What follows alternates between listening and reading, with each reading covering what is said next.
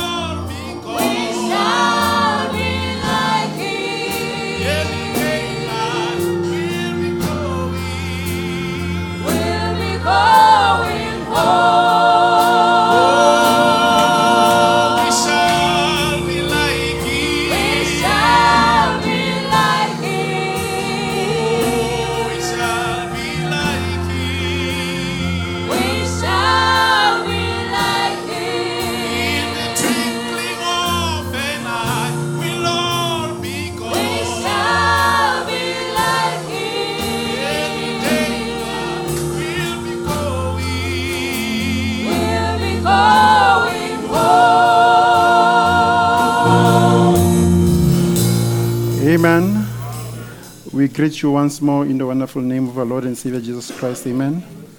And once more, it's a privilege to come here in the house of the Lord. And it's a privilege to also come and speak to you. Amen. We're just hoping, as usual, that the Lord is going to come and speak to us this morning. And I think we all know that the pastor is not around this morning. Uh, he's in Pretoria. I think he's preaching at Brother Mapata's church.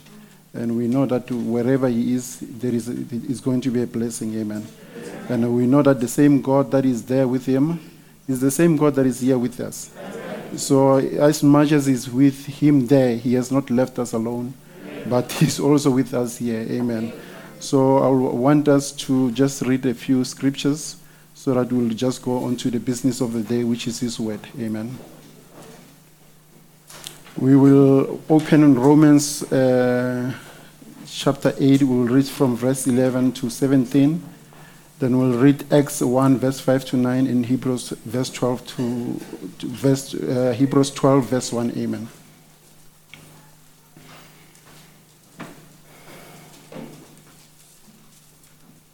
Uh, it reads this way, if we all found it.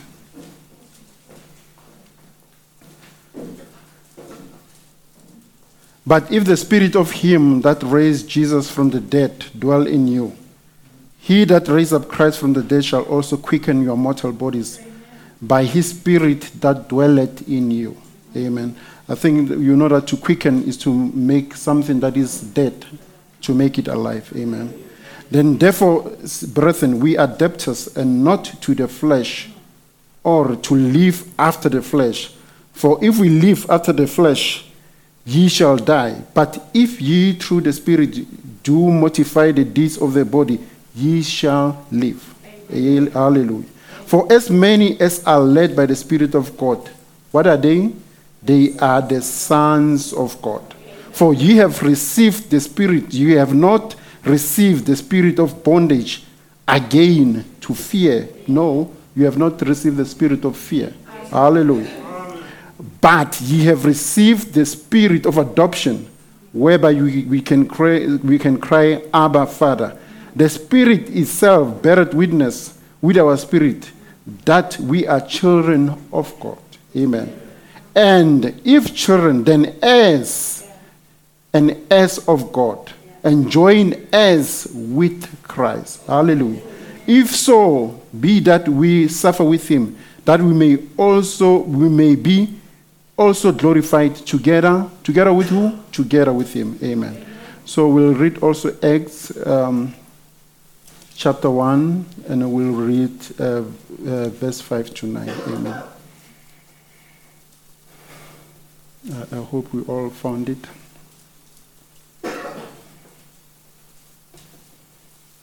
I see we're still preaching through our books. Um, so it reads this way For John truly baptized with water, but ye shall be baptized with the Holy Ghost not many days hence. When they therefore were come together, they asked him, saying, Lord, will thou at this time restore again the kingdom to Israel? And he said unto them, It is not for you to know the time or the season which the Father has put in his own power. But uh, there is something that I want you to note. He says, But ye shall receive power. After that, the Holy Spirit is come upon you. Ye shall be witnesses unto me both in Jerusalem and in all Judea and in Samaria and unto, unto the uttermost part of the earth. And when he had spoken these things, while they beheld, he was taken up and a cloud received him out of, of their sight. Amen. And I will re- read our last scripture, which is Hebrews 12, uh, verse 1.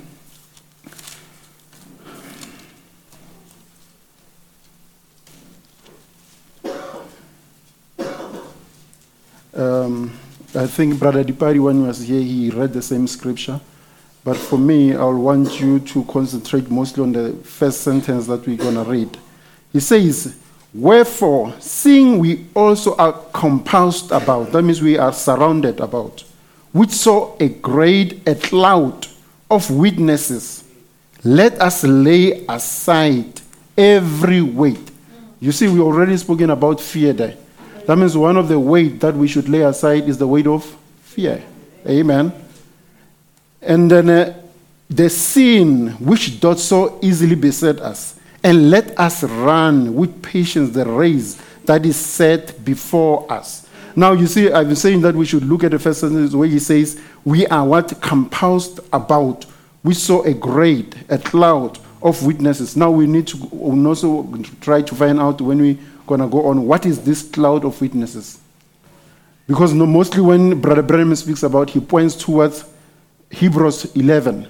He says those were the heroes of faith in Hebrews chapter 11. Now, those, that is a cloud of witness that surrounds us here while we are here on earth. Amen. So we'll talk more about that as well. May we just uh, close our eyes for the blessing of the reading of this word. Amen. Dear Heavenly Father, we'd like to thank you this morning. We have read from your holy word, Father. And in this, because this word was inspired by you, were, it took great men, Father, to come and write it, Father but they did not write it out of their own thought. It was your spirit, Father, that was leading them, Father, to write the way that it's written here, Father. That is why this morning, as we come to speak to your children, Father, we can never, never claim to have any interpretation of it, Father. But the only person who can interpret it is the one who inspired the first writers, Father, to come and inspire Father, to try to unravel it, unravel it to your children, Father. So that when they come here, they might say, we, we did not hear a man speaking, but we heard you speak to them, Father. We will, they'll be like the people from Emmaus, Father, who when they, you, spoke, you, you spoke to them, Father, they will say, Wasn't it great when you spoke to us, Father? Even this morning, we are speaking the same thing that you will come and speak to us and bless us with your word, Father, and bless us with the spiritual blessing from higher places, Father. We pray, believing in the name of our Lord and Savior Jesus Christ. Amen. Amen. Um, we can have uh, the pleasure of our seats. Amen.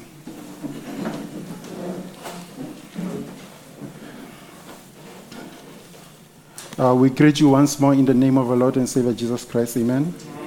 Um, I think we know that um, our, uh, we are living, we are also going into the same problem that we had even the previous day, which is the, the, the, the, the, the, COVID, the, the virus is, we are almost going into what we call as the third wave of the coronavirus. So we know that that is why we're just waiting and, and hoping that the Lord will protect us, as He has done before. But I think, as we can see now, the main thing that is different from the first time when we had the, the virus, the first time in July and the first time in January, is that there is something that the government has introduced, which is the, the vaccine. Now, the pastors told me that I must try to speak about the vaccine, but you know that we, as a doctor, you are governed by ethics. And uh, according to ethics, the only thing that you can do is to not cause any harm or not to omit a treatment that the patient is supposed to have.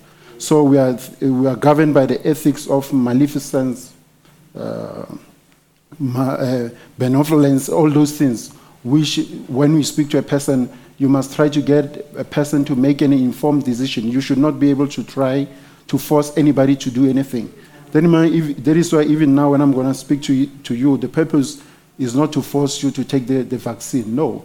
But the purpose is for you to be able to know what it is so that you can make an informed decision about it. Especially tho- those our elders who are above 40, because as you know, it is open uh, that they can also go and vaccinate. Uh, I vaccinated a long time ago, maybe two months back. My wife just vaccinated recently because we are both considered healthcare workers. But the elders, especially those above 60, they also being uh, set aside, given a date that an opportunity that they can come and vaccinate. Amen. So now we will talk about what is to, what is this vaccine, what is it all about. Try to let the speak, prophet speak to us and hear what the prophet says about it. Because I, I like the scripture that the pastor quoted last week, where he says, There is no new thing under the sun. Everything that is happening now, that thing has happened even before. You understand? So you'll find that even when we are going through a pandemic, it is not a new thing. There are others, saints, other Christians who had experienced the same situation that we have seen now. We will write, I, think I will read you another quotation from Martin, Martin Luther, who was the prophet, the angel messenger to the fifth church age, the Sardis, the church age, because he was the one who went through the, what we call the Black Death, the bubonic plague.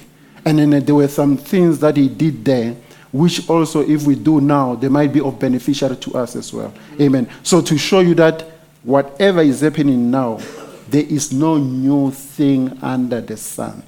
Whatever is happening, it is happened before. You understand? That is why I'm saying what surrounded by a cloud of witness. You understand? Because whatever those heroes of faith went through,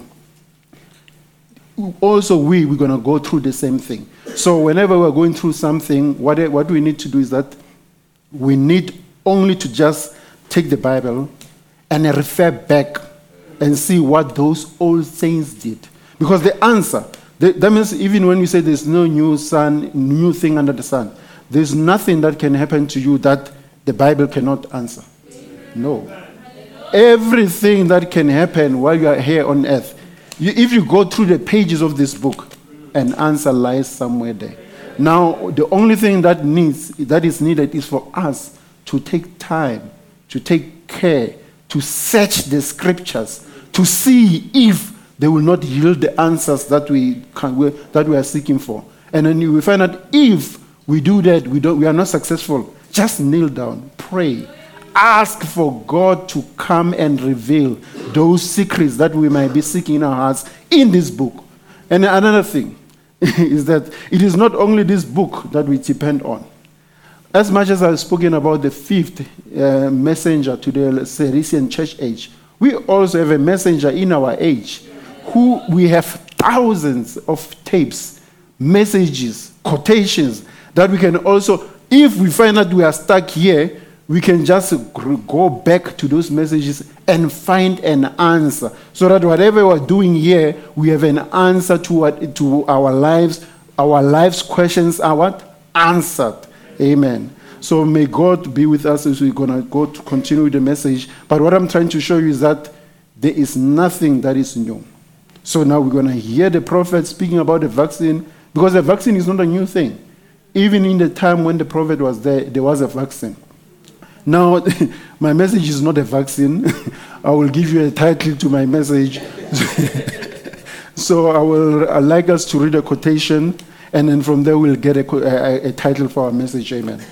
So I'll write, I'll write us to read Uncertain Sound, and then we'll read paragraph 118 and then to 123.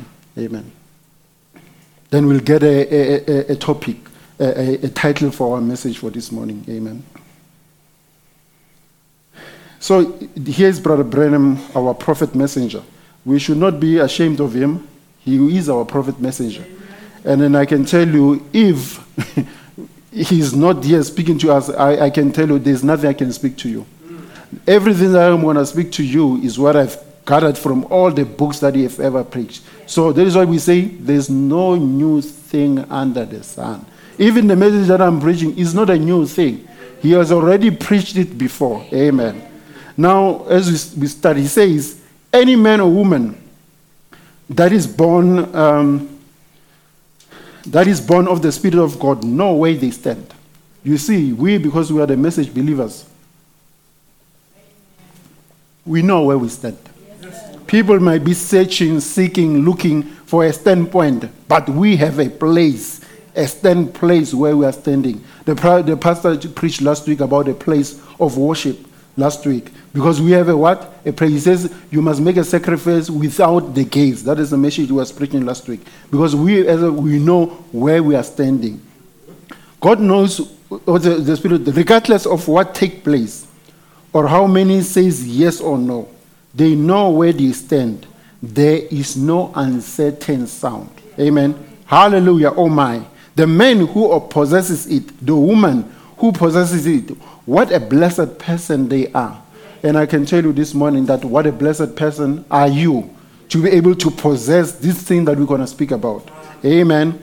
No wonder David says they were blessed. The blessed person.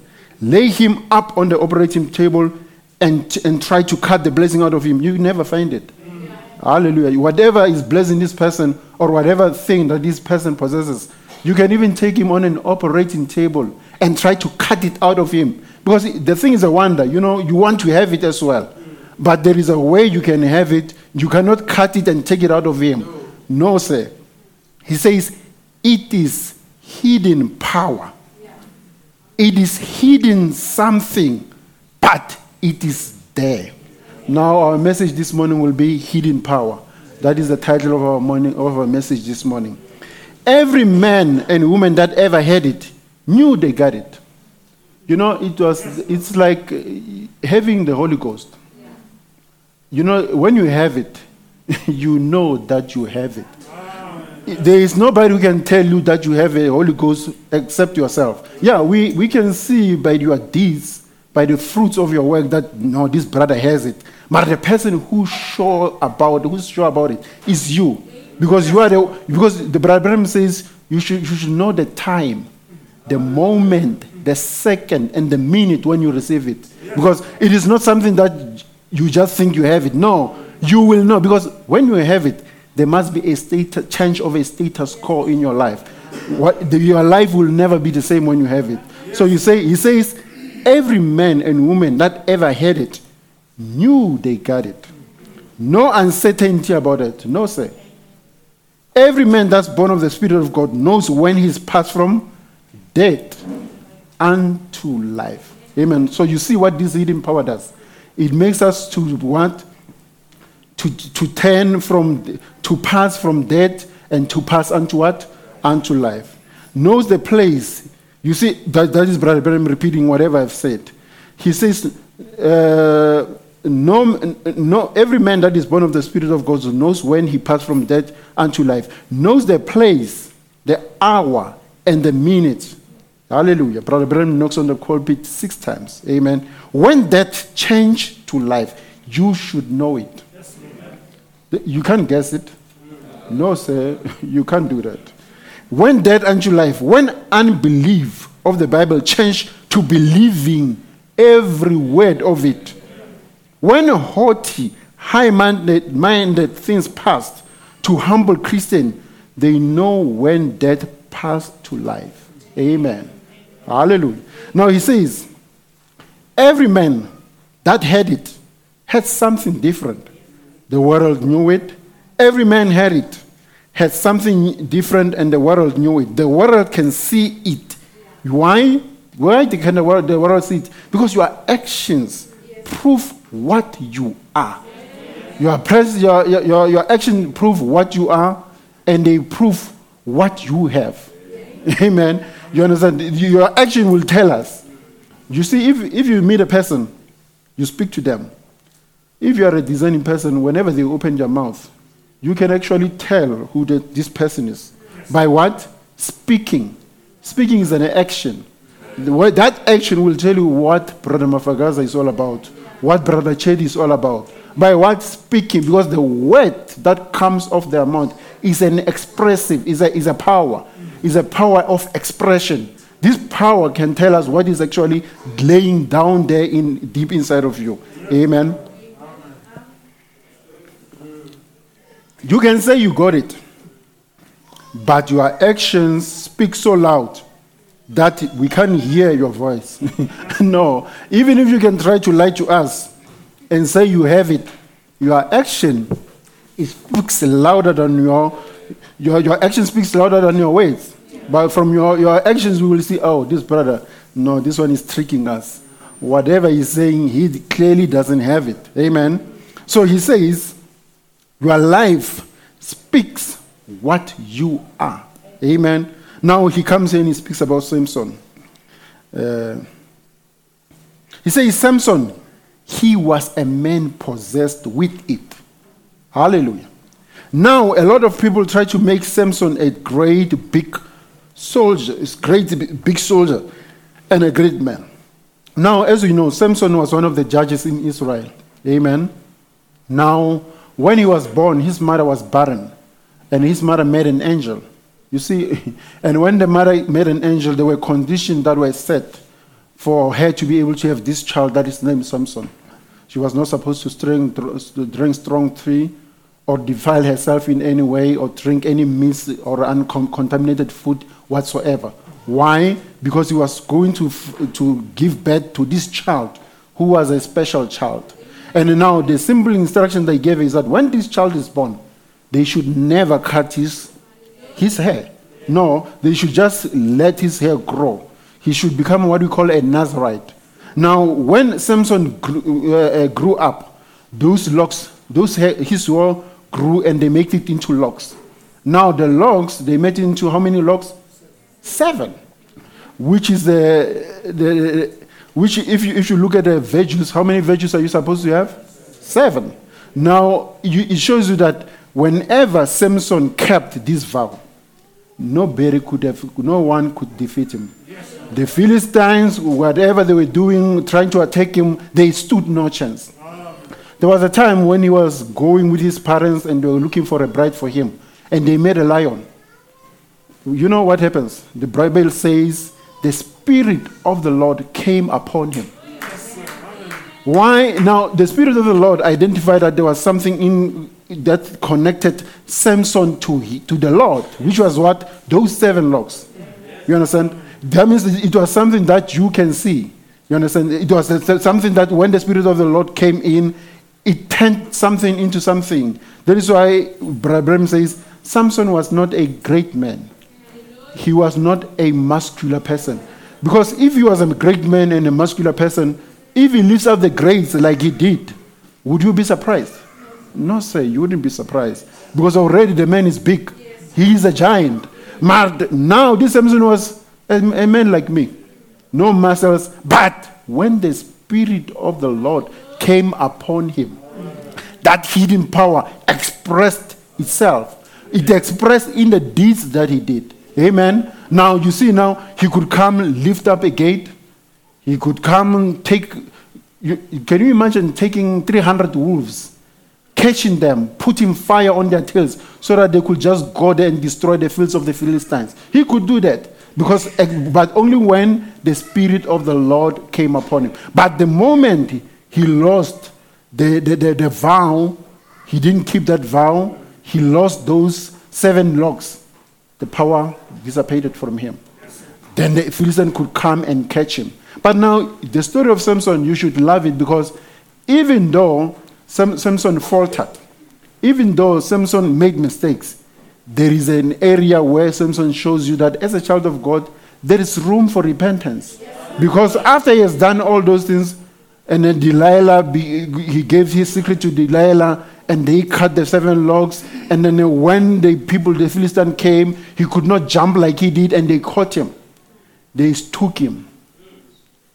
You know, and then they were making fun of him because now, all, for some time now, the person who used to torment them was no longer able to torment them. They had caught him. Now, when they did that, catching him, they, they did not realize that there is something we call time. And with time, the hair will grow. now, you see, now, that is why we say, with, even with you, with time, if you go wrong in life, you still have time now to repent, to go back and then to go kneel down and to go back to the same state that God has put you, had made you to be, to the same state of being a son and a daughter of God. Now, with time, when Samson was there in captivity, captured by the Philistine, when the, that hair locks grew, they did not realize it. The power came back. But now, what did they do now? Because they had captured him, they, they thought maybe the power was in the eye because they took out his eyes.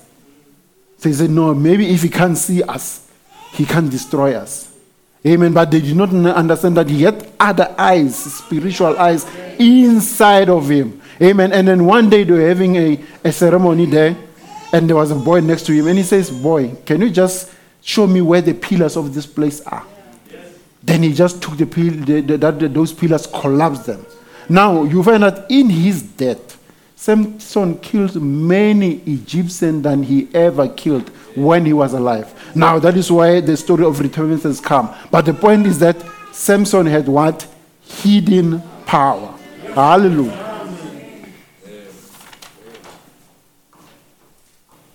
Now you see that this hidden power is possessed by the people who are born of the Spirit of God. You. That means if Samson possessed it, you should also possess it. Because you are serving the same God. Now we will try to explain how you can get it. Amen. And then he says, uh, when you, when, you, when you have it, like we explained, you will know that you have it. it is not a secret. No. And then this hidden power, you'll find that it is what we call quickening power.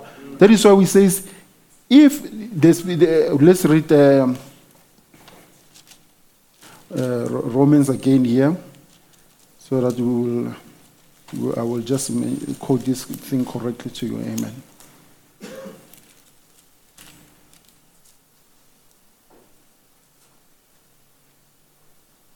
But he says, if the spirit of him that raised up Jesus from the dead dwell in you, he that raised Jesus from the dead shall also quicken your mortal power. Now, this power is also quickening power. And now, how did, how did we come to this? That is why they says, if the spirit of him, who is him? That is God. That raised Jesus from the dead. You see, they, they don't say Jesus Christ. I think the pastor explained to you about the journey of, of, of Jesus Christ when he went to the cross. That when he was about to be baptized, God left him. Because you cannot kill God. No, you can't say. So that is why he was just a human when he died. Because you could not kill God. But before that, even after that, God came in. He was what? He was God. Amen. Now that is why he says, the spirit of him that raised Jesus from the dead if from the dead dwell in you, he that raised up Christ from the dead shall also quicken your mortal bodies. Now remember, when Jesus Christ was raised from the dead, he, when he died, the, the, the Bible tells us that we died with him. Because why? We are part and parcel of him. The reason why when he was there on the cross, they pierced him, and when they pierced him, water and blood came out, showing that, that we as Christians, we were born from him. You understand? So it means that when we died, we died with him.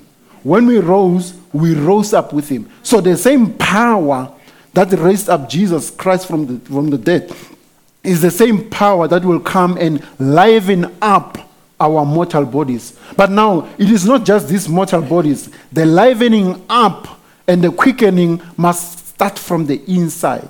You understand? Because the main thing, God is not interested in this. Because He says we are like gods. We are we are part and parcel of gods. And God is not this body. He is what? A spirit. And he's what? He's interested in what? Your soul. Because that is why even when Adam was made, the first man made was a spirit man. You understand? Because the, that is why God says, let's make man in our image. And after the image of God made he him. Who? Adam. And then the Adam had what? The feminine and the masculine part in him. But the main thing was that Adam was what? Was a part and parcel of God. The same as you are. You understand? That is why we say this hidden power, you must also possess it. Amen. So it is what? It is inside and it is expressed what? Outward. You understand? That means you are, you are, it is expressed by what? Your deeds. Your deeds will express that hidden power. Hallelujah. Now, when we come to vaccines now, I know people are looking at me now. How do we link these two now? You look at a vaccine. Normally, when it comes, it comes in what we call a vial. It's a small tube this way. When you look at it, you'll think it is just water. Yeah, it looks like this. That is why even my wife, when he, she had a jab, was, like, was telling me, was asking me, ah, but do you sure there's something in there? There's just, it looks like water. Because they were just drawing it from something and giving the next person who passes. And when she looked at it, by your natural eye, she couldn't see anything. But because it's a vaccine, there is something in there. That means there is something hidden in there that your natural eye cannot see. You understand? But the people who did it, they knew what kind of things they put there. But when you look at it, it looks like what? Ordinary water. But why? there is something hidden in there.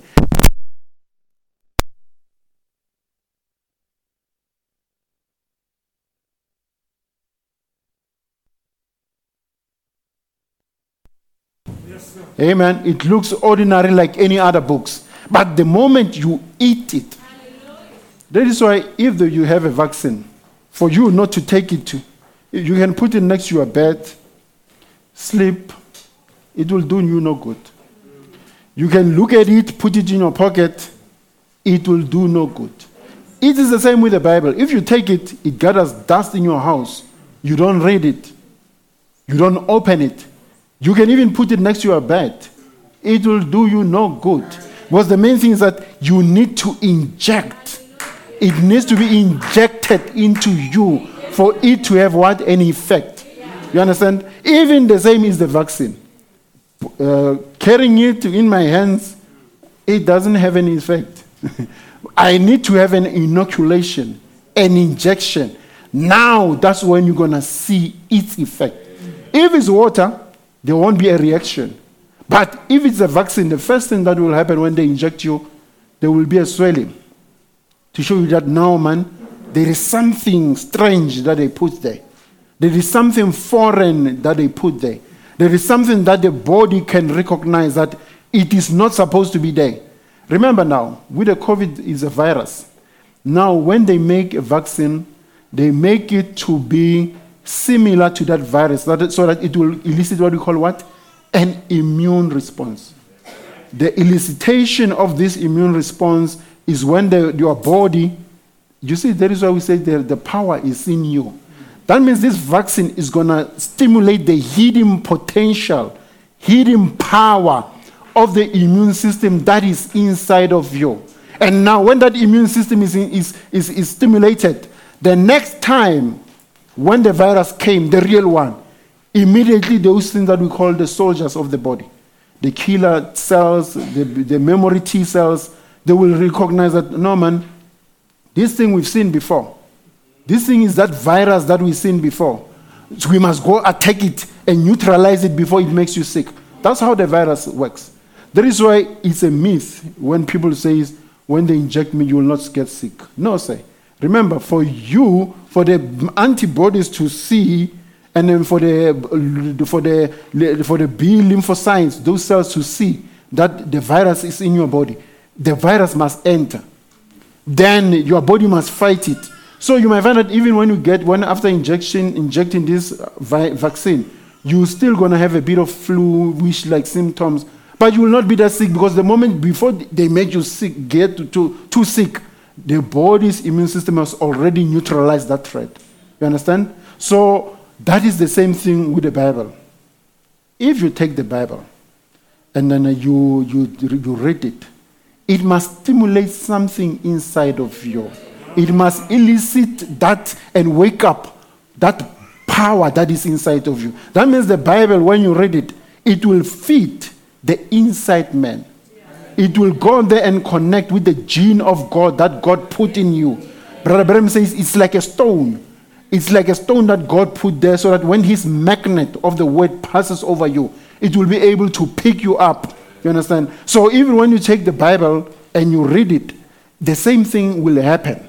You will find that it will stimulate something, and then that inside man inside of you will what? He will grow. You see, the immune system is getting stimulated now. But now this is the immune system of the spirit. That, that inside man, the more you feed him, the more he does, he grows.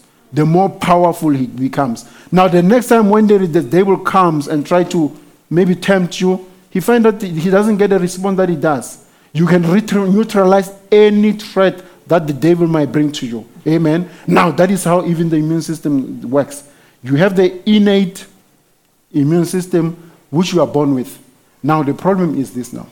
The innate immune system has not seen many of these viruses. That is why you find that a child, when he's young, will, will advise the mother to go there, immunize them, so that they will have illicit immune, system, immune response, so that when they become, they get across these viruses, common viruses that we have, measles, mumps, rubella, you name it, they will be able to mount what? An immune system response. That is why even up to this, day, we still have outbreaks of measles. But those outbreaks, they're in pockets. They are always contained. Why? Because most people are what? Are vaccinated. Most children, in fact, I can tell you, there was a lady who came to my practice and then uh, we checked her road to health card. The mothers, do you know what is a road to health card? Yeah, fathers? No. Amen. Now, that is a clinic, we- they call the mothers we call it a clinic cut. That is a cut where at six weeks, zero, six weeks, 14 weeks, uh, six months, 11 months, 15 months, the child needs to go. The mother needs to take the child to the, to, to the clinic whereby the child will what? Immunize. So that the child will build what? An immune response to what? To common diseases. Now, if you go there and you find that your child is not immunized, they can actually even not allow you entry into school. Yes. Because they will say, no, your child is a danger to other children. Because your child did not get the polio vaccine. Your child can infect other children. You understand? So we won't allow your child. So it is that is why now it is important to do what? To go there and vaccinate. Amen. Now we have the what you, I've told you, I've told you about the what the innate immune system. Then we have what you call acquired. Acquired is what happens when you've been exposed to a pathogen, a virus, a bacteria, a fungi, you name it. When you get exposed to it, your body will, the next time the same infection comes, your body will recognize it as being what? Foreign. Then, before it makes you sick, it brings in neutralizing antibodies neutralizing cells. Then we, have phagocytes, macrophages, which comes and destroys that virus. Now, when with a vaccine, now we don't put a virus in you. No, sir. Oh yes, amen. I'm happy you said amen. what we actually do with a, vi- wi- wi- with a vaccine, we will take one of the, the, the outside layer of the virus. We call it, the, it could be a capsid. Because on that outside layer, are what we call receptors. Receptors is what the, the antibodies will recognize as being foreign, bind to, and mount an immune response. So we'll put some of those capsids or part and parcel of that membranes covering that virus. Then we make, we multiply it, then make a vaccine. So what we inject you, it has the same immune, immune response that's going to be elicited by the virus, but it cannot make you sick. That is why now what we've realized that many people are talking about uh, the virus that are becoming viral. Now, maybe let me just uh, go there and then let's discuss it a bit. If you have a, you, you- you realize that we are living in an age of social media, whereby everything just becomes viral. And now you, re- you realize that the one thing that gets viral, that will be shared the most, is not the good news. No, sir. It is not news that's going to benefit you. It is not heroic acts. You find that most of the thing that's going to be shared on this social media platform is what? It is sensa- sensational news, negative news, extreme news, something that is always out of the ordinary because people they want to have views. For you to hit a million, mi- mi- million views, we can't be showing you here in church and then you think you're going to hit a million views. No, sir. After five minutes, they've switched off. They say, oh, it's a church service. But if they can show somebody kicking somebody, running on top of somebody with a car, that becomes viral. Why? Because it is negative news. So you can see the thing that stimulates the mind of the people nowadays. It is not good news. That is why the gospel is what? Good news. And the people reject what? The gospel, good news. And they go after what? Sensational news.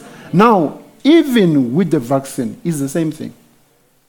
Yes, we don't say there's no side effects. No, sir. The only thing in life that you can take, medicine that you can take that does not have side effect. What is that medicine, brother? What is it? The medicine that you can take and that doesn't have side effect. Do you know it? Huh? There? Amen. That is the only medicine that you can take that does not have side effect. The word of God. Anything else, there will be side effects. Do you know that you can react to food? Ordinary food. That is not medicine, my friend. That is just food.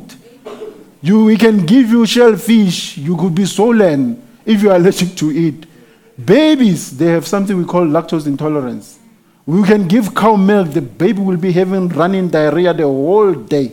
While it is the food that's supposed to nourish the baby, it is actually making the baby to be what? Sick. You understand? So you can see that you can react to almost anything, even food. So what about medicine? There ought to be a reaction. Now, what people means is that we have what we call co- less common side effects. Maybe your skin will itch, yeah, maybe for a week. Maybe there'll be a swelling where they injected you. You understand? Maybe you'll have a bit of fever. Those are common side effects of injection. Remember, for you, for the body, for us to know that you have mounted a immune response, what's supposed to happen is that the, the, the antibody, your bodies, the, the, the system, the immune system must go there, cause an inflammation around that area. And that inflammation is what causes you to have a fever. So for us to know that the immune system has been mounted, there is going to be a bit of a fever. That should not alarm you. There's going to be a bit of muscle pain. That's going to be alarming. Uh, that's not supposed to alarm you. But have you seen somebody saying, I'm having muscle pain, and the video goes viral? No. it does not go viral because it is something that is common. Maybe you work too hard. That is why your muscles are, are, are, are aching. But now we have other side effects which are less common. Now, that is what they are sensing. sen- tho- tho- Those will become viral and the video spreads and it becomes sensational news and it spreads from one person to the next. Those are what we call rare side effect. You find that out of a million people you vaccinate, two will have it. Now, if a virus comes and it kills close to 50,000, than like it has done in South Africa, when uh, two people have rare side effects out of a million, should we discard the, that vaccine? Uh, come on, people, let's reason together. Amen. Should we discard it? Just because two had rare side effects. You see, brethren, I'm not gonna, we're going to talk the truth here. The truth is, one of the side effects can even cause death. Mara, if two people out of a million die, and uh, 50 people die, 50,000 people die, what are you going to settle for? I know we don't want to lose any life. We- that, that is not the purpose of medicine. purpose of medicine is to save life. Mara, who are you gonna? What are you gonna do? Are you gonna discard this, this vaccine and say because two people died, we're not gonna take it because they had a, a- some person had a rare side effect. Now you know what's gonna happen now on media. Those are the cases that's gonna go viral. Who I took this vaccine, I have a dropping of one side of my face. It has paralyzed side of my face. Ooh, I took the vaccine, I'm shaking now, the shaking can't stop. How many people are shaking? Because those, those videos are from America. Do you know how many people they've received the vaccine in America? They have, as now as we speak, they're sitting on 140 million people. You know what is 140 million? That is almost three times the population that we are having here. That they vaccinate. They've given three, 280 million doses. When that 140 million only covers close to 40%, because in America they are close to maybe 300 and, 300 and something million. You understand? But now those videos become viral because of why a few cases. I, I'm not taking this lightly. But it is a few isolated cases. Now, you see, now, that is why I'm saying we want you to make an informed decision so that we can give you the right information and then you can make your decision. Me, I cannot force you to take it. It is your decision. But it is better for you to decide what? When you are well informed. Amen.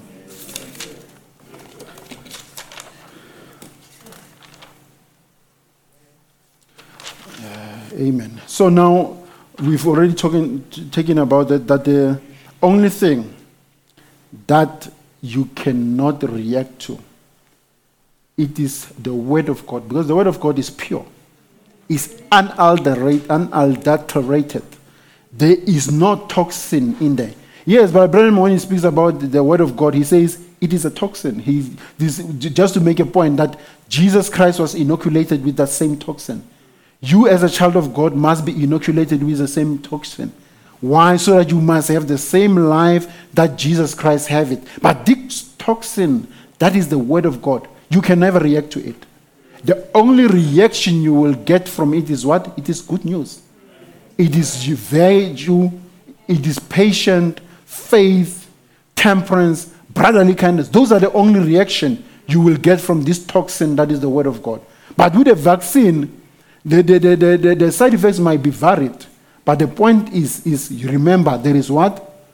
Common, less common, rare side effects. And we have life threatening side effects, which are what? Which are rare. Understand? Amen. Uh, now, um, now the question is now, uh, should we take the vaccine? Now, we have a prophet, amen, who, who should answer that question for us. For me, I can speak, but my words are limited. Because I'm, you know, I'm, I'm, I'm Brother Mutlabi, you know, maybe last week I did not speak nicely with you, so you maybe you are not uh, angry with me, you are not very happy with me, or last week you were speaking to me, I didn't hear you. So you say, hey, this brother can do. But the prophet must be the final voice in our age. He should be the one who's going to guide us, give us guidance. Me, my words may, may, may, may not hit a point with you, but his words, especially if we, we, we believe in the same, the, the same prophet, his word should have an effect in us. Now, just to show you the person we are speaking about, uh, brother, uh, can you uh, uh, can you re- flash for us the quotation, the uncertain sound, uh, the one the, the, the, the one that was preached in 1960, uh, December 18. Then we'll read from page 20, 20 uh, paragraph 25.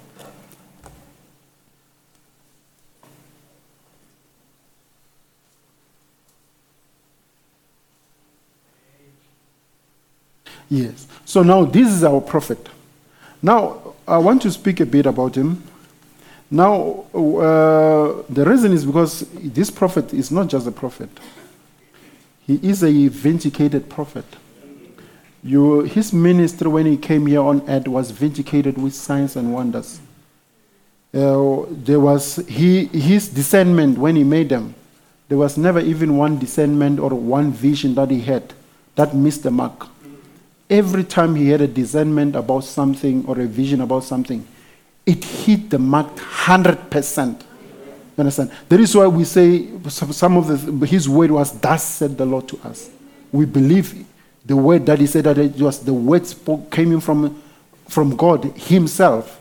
Amen. So he had a vindicated message that he was bringing to us. Amen.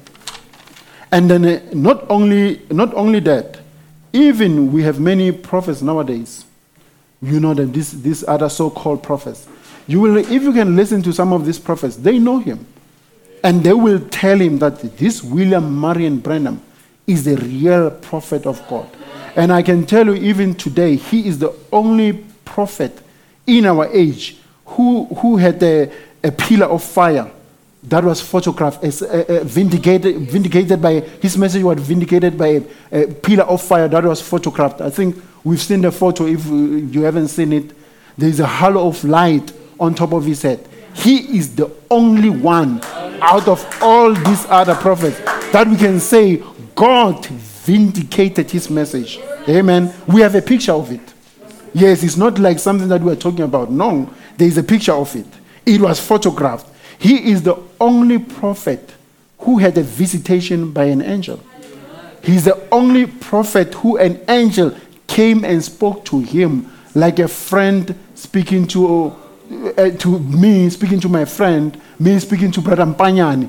He and the angel would have such a conversation as that. Yeah, others will tell you, we've seen an angel. Yeah, they will see it, but they'll never come and say, you know, I was sitting there speaking with an angel sitting on my chair, and the angel came in, and then the angel told me that. No, they'll say, maybe we saw an angel, but with him, he could sit down, speak with an angel, like a friend is speaking to his friend.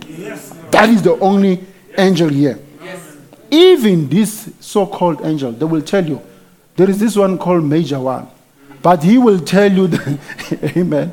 He will tell you that there is actually a major prophet in our age, the ma- major one. He will tell you that in our age, the age that we are living in now, we have one William Marion Branham. You know, they will tell you that he- they cannot touch him. When it came to visions, discernment, miracles, signs and wonders, they because they know what they're doing. They know the kind of mis- the, the, the artificial miracles that they are doing the kind of artificial discernments fake discernment that they are doing. And when they compare their ministry with him oh my god he is up there. They are down here amen that is the prophet that we are following hallelujah now in his ministry there was healing of cancer the blinds and the mutes were able to see and speak. The lame could walk. Hallelujah. Even the raising of the dead. Do you know what it takes to raise somebody from the dead? You have to go there and call that person's spirit from the sixth dimension if he's a Christian, or from the fifth dimension if he's, a, he's not a Christian. You have to go there. Call that spirit. William Marion Branham could do it. Hallelujah. Now that man, when he when he was here on earth, the book of Acts was revisited. What we are hearing about Peter, Paul, Silas, whatever they were doing, it was the same ministry that William Marion Branham, it was the same miracles, same things that happened in the ministry of William Marion Branham. Hallelujah. Now, when he was here on earth, eh, brethren, the Bible was made a new book. There was nothing that was hidden. That is why will, we will read who, who- about him because he is also the only prophet in our age who we can take this Bible and point to and say, Here, brother, they are speaking about him. This is Malachi 4, verse 5 to 6. It is William Marion Branham who is going to take the hearts of the children back to the faith of the fathers. It is him here. He's the one they spoke about in Revelation 10, verse 7. When they say, I, I want us to read that one because there's one thing I want to show you there. Revelation, we'll come back to that one, my brother. Revelation 10, verse 7. Let's read that one. I just want to show you how authentic the voice of this prophet is. Hallelujah. But he says, in the days of the voice, I want you to know there, the voice. You know, a voice can go on and on and on and on. It doesn't say, in the life of William Marion Branham, when he shall begin to speak. No, he says, in the days of the voice of the seven angel messenger. Yes, we can say, where is William? You can ask me a question. Where is William Marion Branham now? Yes, he's passed. He's no longer with us. But his voice, amen, his voice continue on because it is what? It is a voice. That is why he said, store up the food. Amen. The voice is that food that was stored up, that we are feasting on now. Amen. So that is why you can you cannot take the messenger, the, the seven angel message out of our lives. No. His voice is still relevant even up to today. Amen. So that is why when he speaks, we listen. Why? Because it is his voice. Do you know his voice? Let me just stay there for a bit. There are people who has taken the tapes of William Marion Branham. They listen to them. And a brother was having an ailment and he got healed.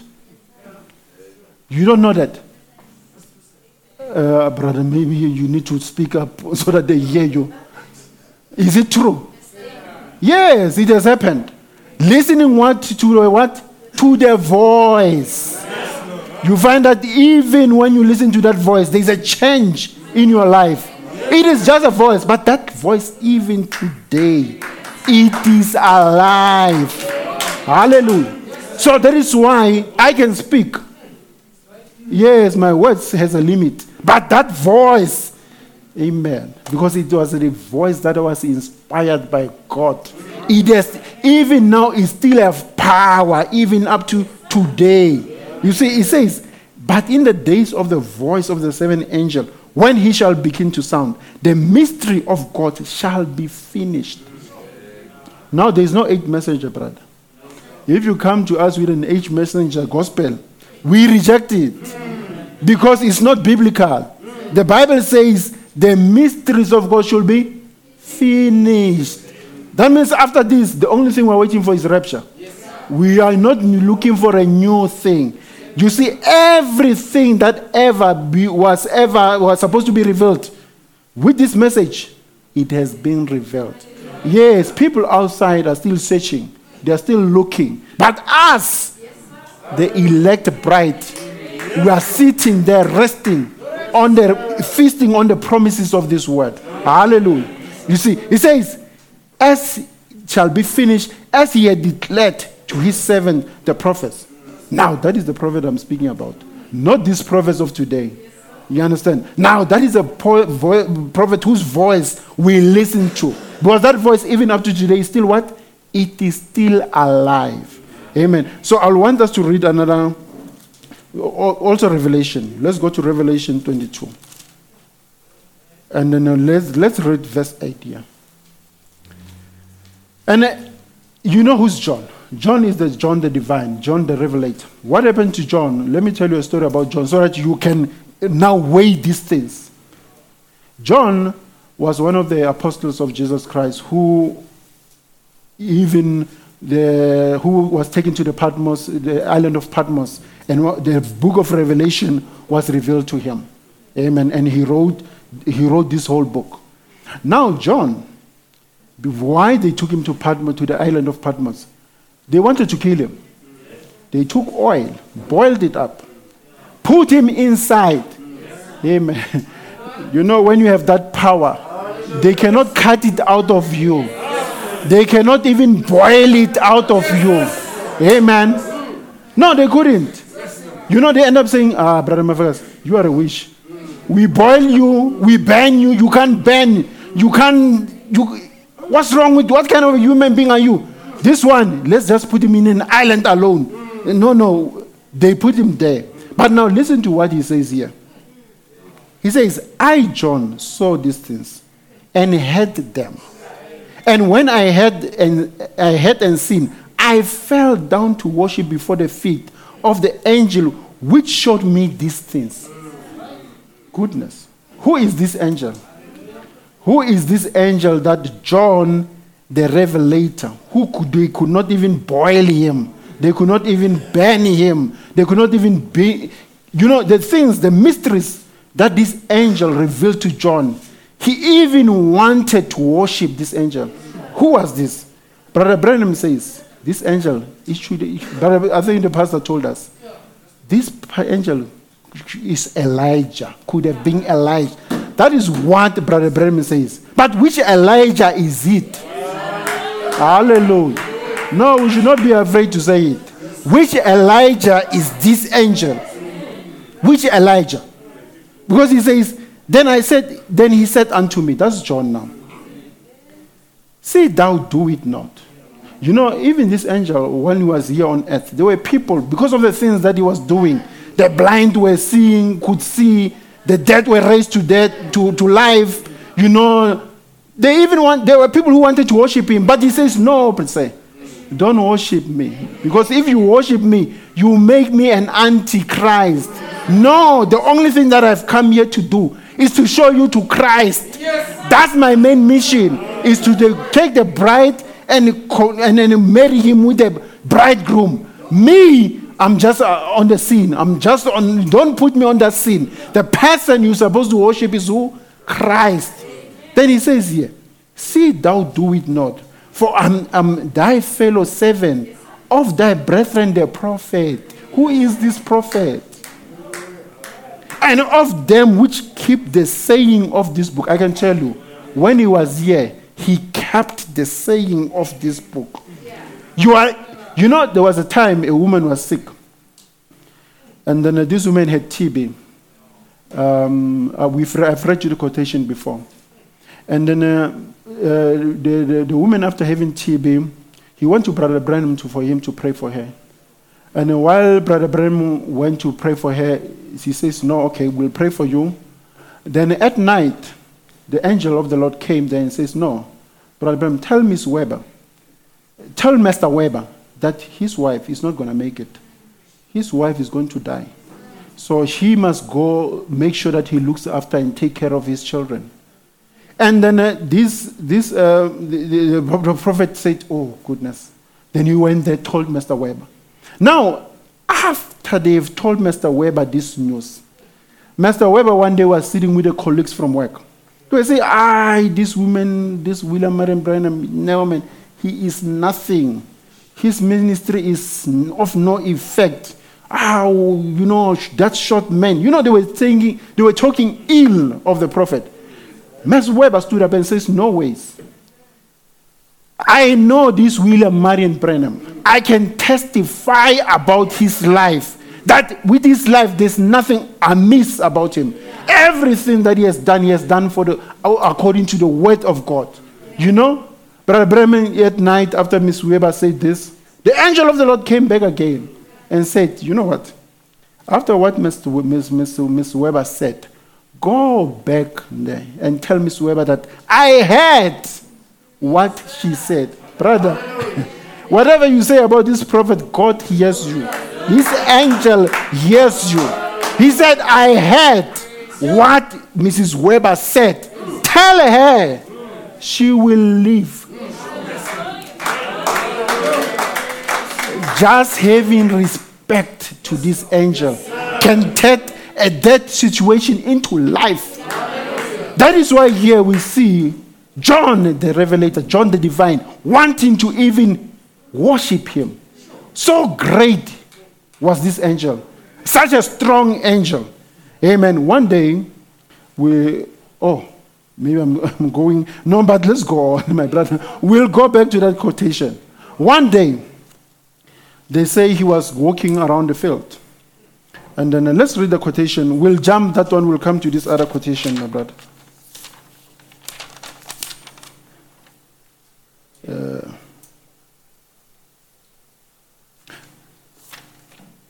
yes, let's read, uh, read the Jairus and divine healing. We'll read uh, paragraph 39, Jairus and divine healing. We'll go back to that other quotation, amen. Because I just, I'm just wanting to build up so that when you go to that one, you've already know who we are talking about. Amen. So, Mrs. Weber, by only having respect to this prophet, only it's by standing up for the prophet, he was no longer supposed to die. She was supposed to go and live. Even you, my brother and my sister, if you follow this message, your death situation can be turned into life. Hallelujah.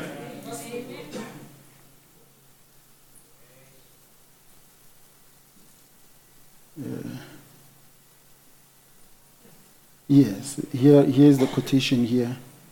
I, I want to ask you something. That's Brother Branham speaking here. He says, Do you love me? I'm going to let you in on a little something. I've never told this to this audience. How privileged are you that this thing has never been told to any audience, but it is being told to you today. Amen. What would you think of a fella that one time was patrolling or walking through the field and a hideous big bull got after him? Very dangerous. The fella no, never saw it till it was right on him. And the bull threw the horns on the ground, a big, great big long horns, and, uh, and ran right to a big, was a big dam, and he got real close. And the man was a man with the Holy Ghost. You know, this prophet brother was a man with the Holy Ghost. Even you, for you to express that hidden power, you must have that hidden Holy Ghost. So, and so he knew there was no tree to run to, there was no fence to go to. What? What could you do?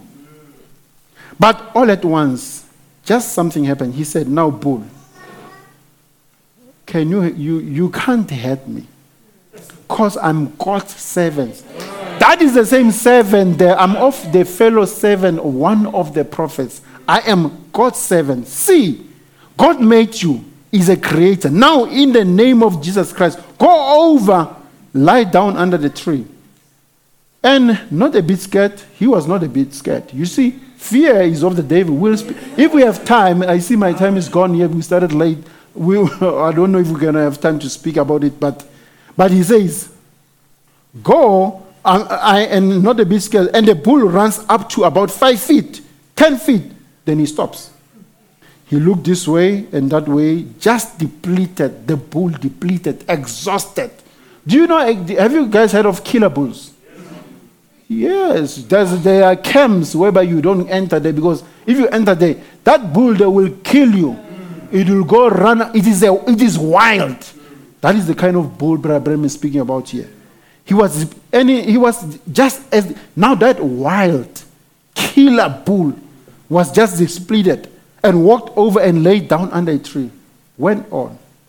He says, Could you believe that? Well, it is the truth, anyhow. It, it happened. It happened to who? To him. Hallelujah. Now let's read another one.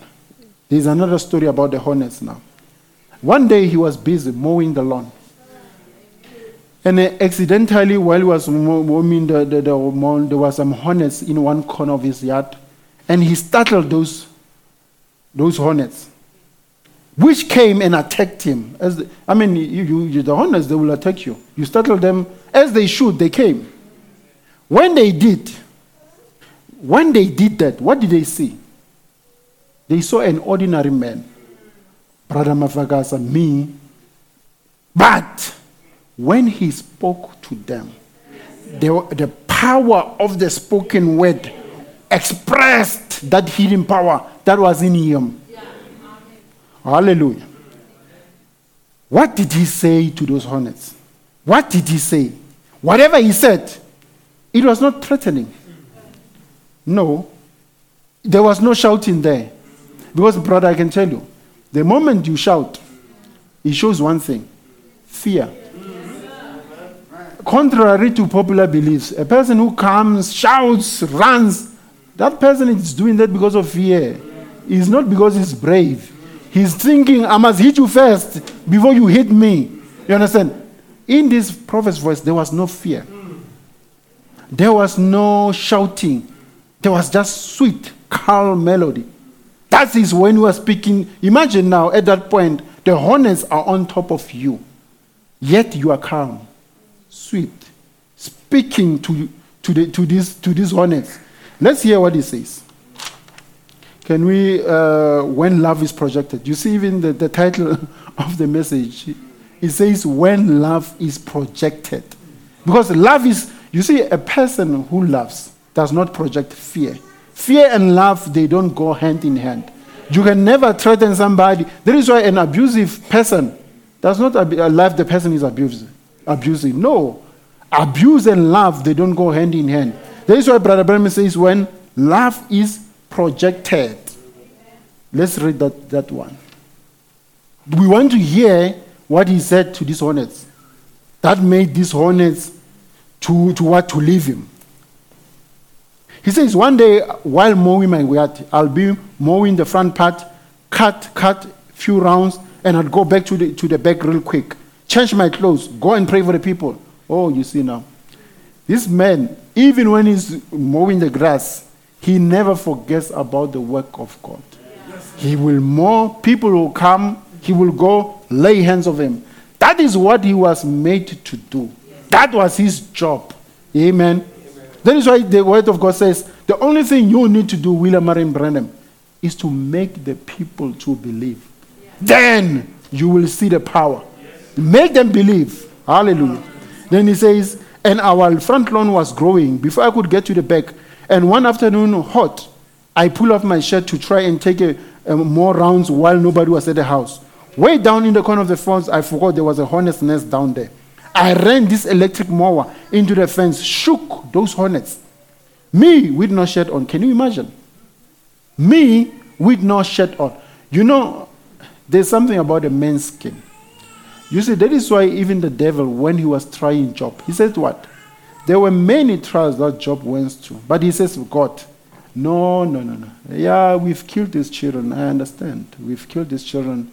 We've taken his cows, his sheep, everything. But give me permission, dear Lord, I ask you, to touch his skin. You will see the real him. That was the devil speaking about what? Prophet Job. If you give me chance to touch him, you will see. Ah, he will denounce you. That is why now here is the prophet with no shirt on. The hornet's right went onto his skin. Have you ever had a bite of a hornet? I don't think so. you never had it. Now they here they were. Now that is where the true colors of William Marion Branham must come out now. Let's hear. With no shirt on, you know what hornets are. They were all over me, just in seconds. And they were not just over over me. They were very angry.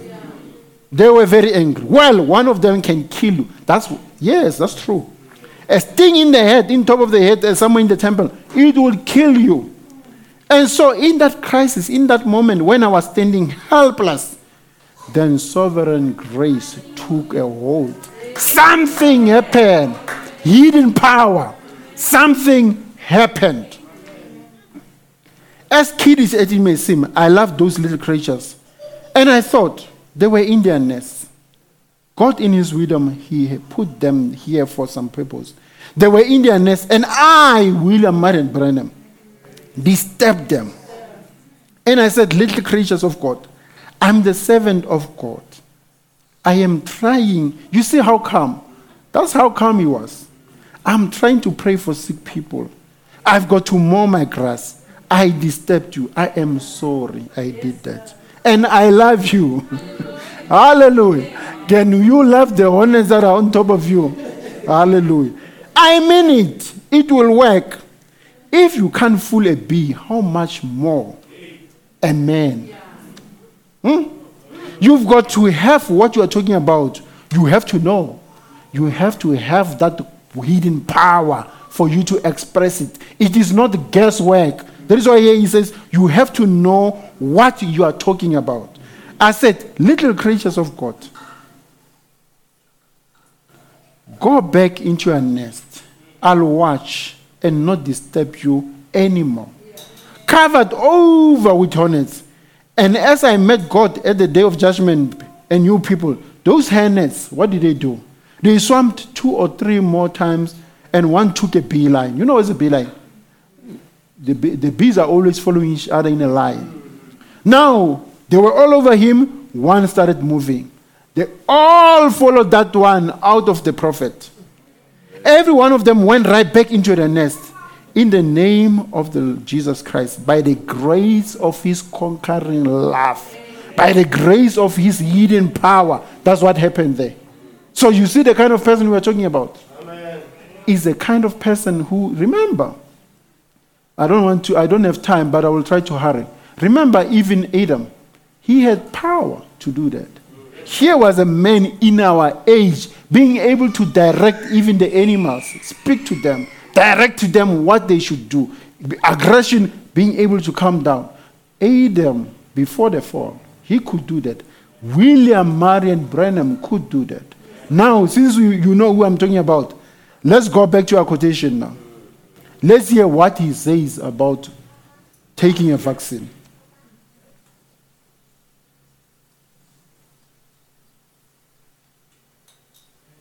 So we go back to uncertain sound, ne? Uh, paragraph, uh, the one that we went there. Ah, yes, that one, uncertain sound, paragraph 25, we start there. Now, now let's hear what the prophet says. The prophet of our age. The one, do we all believe in William Marion Branham? Do we all believe that he's the prophet of the age? Hallelujah. Do we all believe that his message was vindicated by God? Let's hear what he says. He says, After all, and seeing in medical books that I have, even at my home to read, I'm interested in medicine. Certainly I am. Anything that will help God's people, help human beings, if it's peace, studying peace terms, I am interested in them. I'm interested in a better community to live in. I'm interested in better school for our children to go to. I'm interested in anything that is good, wholesome, and right. What is right? Right is doing what is right. When you're supposed to do something and it is right, you do it. He's interested in those things that will help what? The community. Not only as Christians, the whole. That means William Branham, his message was universal. He was interested in the whole universal people of the court, all of them. He says, and medicine has done some great things. I believe God has used it many times. I believe it would be more sincere. You see now, he calls unto us Christians. He says, if we be more sincere and consecrated to God, they would have already have found the stuff for cancer and everything. Who would have found it? The medicine people, the, researchers. We praying for them, guiding them with a prayer. They would have already have found the stuff, even for cancer. Remember, we're talking about a prophet who, if you have cancer, he can just pray for you. But here he's saying, you know, this burden is too much. we can share the burden with the medical people. If we can just pray for them, God can direct them, guide them, so that whatever is needed for the human race to help the human race, the medicine, the medical field, the medical people, medical personnel will be able to uncover it. Amen. If we, God has got the thing, if we just ask Him about it. So now, I believe the reason the Salk vaccine, remember there was a message I preached, we spoke about the Salk vaccine, that was the polio vaccine.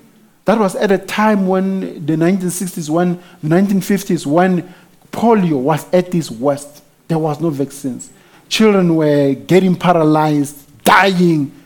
They had even what we call the heartland machine, whereby the person had to live in that machine because the person can't breathe. Polio had paralyzed the person to the extent that the person, if they take him out of that machine, the person would die. Why? Because polio was such a ravaging disease. So the Bra- Bra- says, so now I believe that the reason the Salk vaccine was just because of little children suffering the way it is. And Satan, the evil thing out there, paralyzing them little children and things. And God, you see now, the discovery of a vaccine. Who made, who allowed the medical people to discover this vaccine? He says, God just let that, that be discovered. It is not the wisdom of man. No, bruh. God let the medical people discover this Salk vaccine. And he's done a great thing. That is the prophet speaking. To which we are, are grateful to Almighty God for it. Oh my. Just so thankful that God has ever blessed us. Oh, amen. Now, I, as we continue, um, now in studying, after I go, I got home, or maybe I'll, I'll uh, okay, let's read it quickly. Now in studying, after I got, uh, uh, that is paragraph 28, the same uncertain sound, paragraph 28. Now in studying there, because time is, uh, is running, after I got home, I sat down in a room and studied for a long time. What this about? I'm going to pass a little something to you that I'm studying on, that, might, that you might study with me.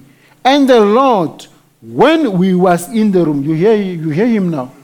The Lord, the William Marion Branham and the Lord, when they were in the room, I take, I take it to him because I have some great experience with him. That is the kind of prophet we are talking about. The kind that has an experience with God. You know, there is a quotation that says, when you want to be prayed to, you must have, you must let people who have an experience with God pray for you. People who have an such an experience with God that talking to God is like them talking to their friends. You get it? That means you must look for such people to do what? To pray for you. The kind of people that have an experience with God that is an experience of a man speaking to his friend. That was William Marion Branham. Now he says, and then, uh, but did you know that after the doctor told me and showed me in the highest and latest of the medic, you see, William Barron, Marion Branham, reading the highest and the latest of medical books, which I know that is just discovered. I mean, we're talking about the prophet of God. We, he should be, for me, he should be focusing on this. He's saying, I'm reading the latest and the highest goodness of the latest of the medical books which i know that it, it's just discovered. There's a doctor sitting here anyhow listening to me and there's a doctor speaking to you now. Hallelujah. Amen. Now here is william marion branham reading the highest of medical books now, this is the latest and the best things for a bad cold that they have no medicine. You see, he is researching. Amen. They condemn taking aspirins and so forth, that it only eases the pain and so forth of the cold or the misery. But it don't do the cold any good, but it helps to rest you. And the best thing for bed to is to lay down and go to sleep and, and what? Take it easy. That is why even with the best thing for a coronavirus, because we don't have a cure, is you see, is William Marion Branham there advising you? Even now, I'm telling you, he is spot on. The best thing for this COVID virus, when you have it, is for you to lay down, rest. Why? When you rest, you give the you give the immune system a chance to come and mount a defense on your behalf to fight this virus on your behalf. You have to do what? Lie down, just rest. That is the prophet they're advising. Uh, do you take the advice? Hallelujah. there is the prophet, the prophet angel messenger advising you what to do when you have a virus, the coronavirus. You see, these things that we have now, there is no new thing under the sun. The thing we are experiencing now, they were talked about way before. Here is William Marion Branham giving you an advice of what you should do, which is spot, spot on, 100%. Lie down, rest. Amen. Drink a lot of fluid. You know, avoid, you know, I love it. Avoid aspirin. Yes, when you have coronavirus, we advise you to avoid aspirin. William Marion Branham, he's saying that, yeah, reading the latest of what the highest and latest of the medical books. Now, do you believe the prophet? Do you believe this advice that he's saying? Do you take it? Do you receive it? Amen. Just lay down in bed. That is about the best thing you can do. That's the prophet speaking there. And uh, then I got to studying. I said, Dr. Sam, that is Sam Al- Alday. That was the doctor he was talking about. A bad cold. The best thing is take rest. Then here is Dr. Alday now. He says it is the best thing for anything. Anything, brother. Anything. That is why the word of God says we are resting in at Jesus' feet. Rest is the best thing that you can do because when you rest, you just let God takes over. That means you relinquish control. You let the, God takes over control of everything. You let God do, do everything, even with the virus, for your immune system to do something for you. You do what? You just have to rest. Then the immune system will do what it is supposed to do. Amen.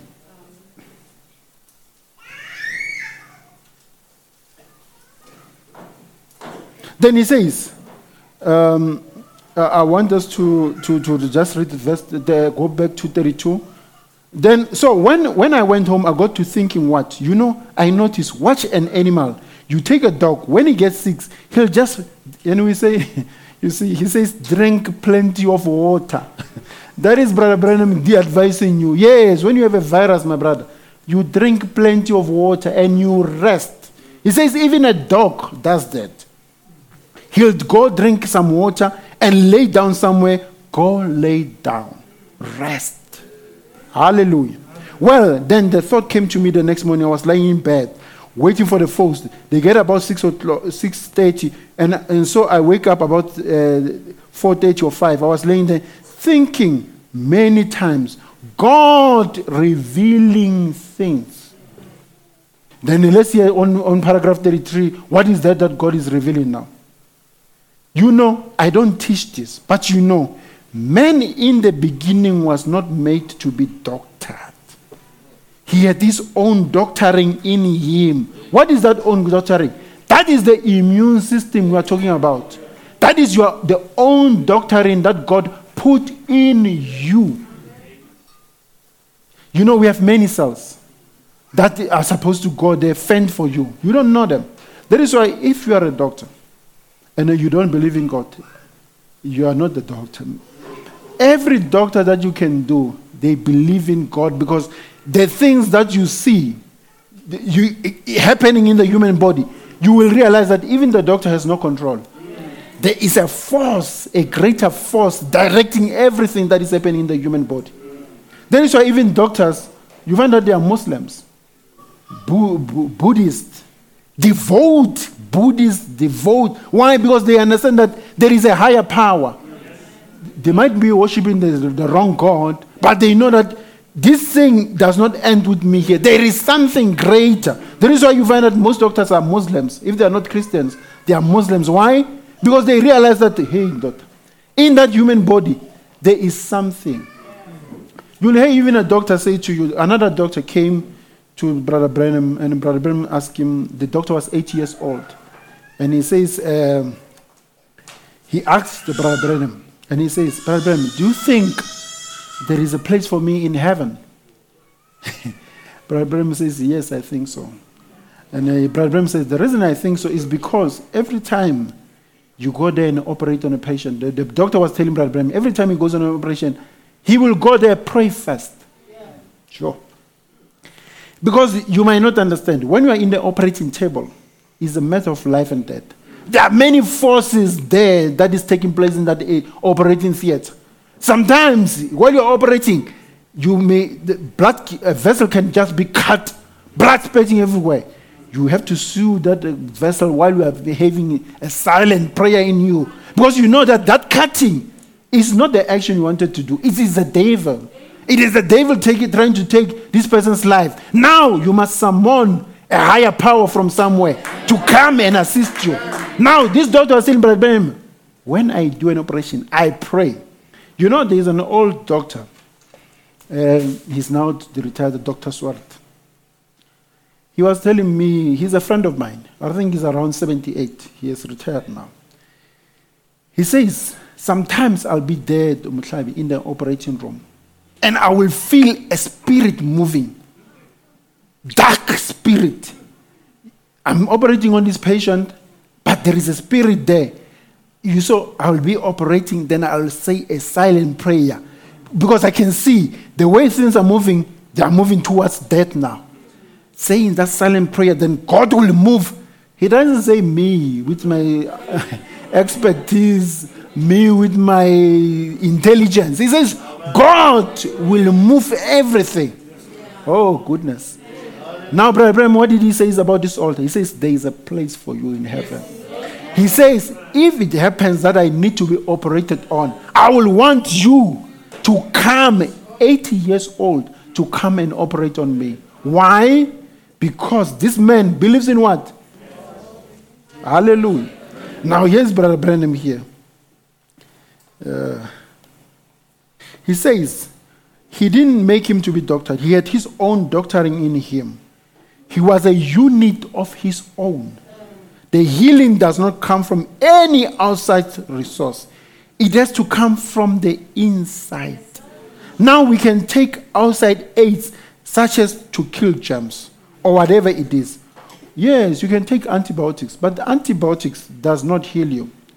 If we kill the antibiotics, eh, the, antibo- the, the bacteria in your body, the, the body must still have to come. Those macrophages, phagocytes, they still have to come and clean up those viruses, clean up that mess. Then, after that, the process of healing continues, starts. We have assisted the body by killing the bacteria.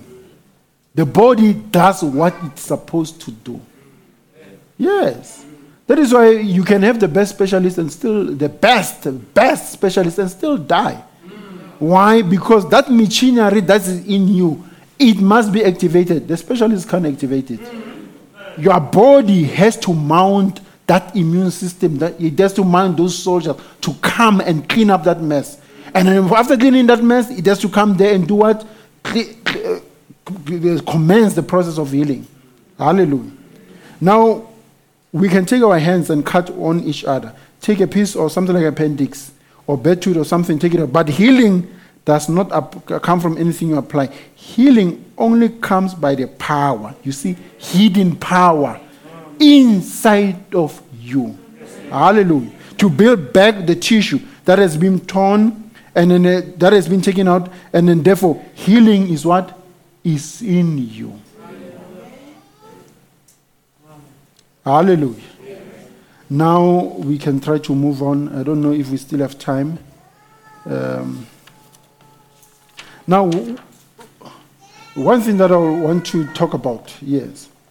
Um, I think I have to to get my notes here. I think it's here. Um, you see, brother, um, when uh, you must be careful. That is why I've brought these uh, videos and spoken about them. Because you'll find that the people who bring these videos, there's one thing that they want to do. They want to dress you in fear. Yes. They want you to be fearful, and now the moment you are fearful, that's when you let the devil come in. Yes, that's when the devil comes in, and that's when the devil comes there and wrecks havoc in your life. Let's take, for example, you, you as a Christian, you must be careful as a Christian that you may not have fear because there is hidden power in you. Then hidden, this fear will neutralize that hidden power that you have because that hidden power, one thing that activates it is faith. Faith and fear are two different forces. Now, if you let into fear, you find that your faith goes down. Then the devil gets time to get into your life. Now, that is what these videos are doing startling people, frightening people. Do not be afraid.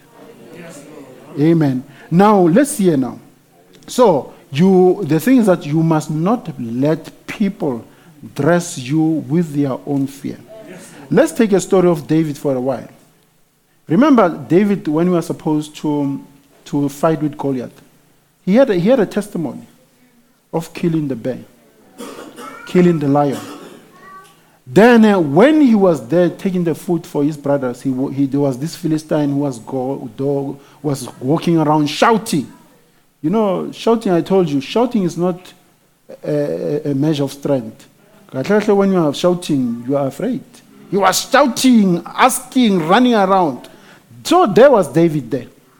Now, David says, Ah, man, what is this uncircumcised Philistine going there, terrorizing the, the children of God? No, man, I must go there and sort this man out. Now, Saul, who was the king at that time, he was afraid. Saul was a giant. Yes, Goliath was a giant.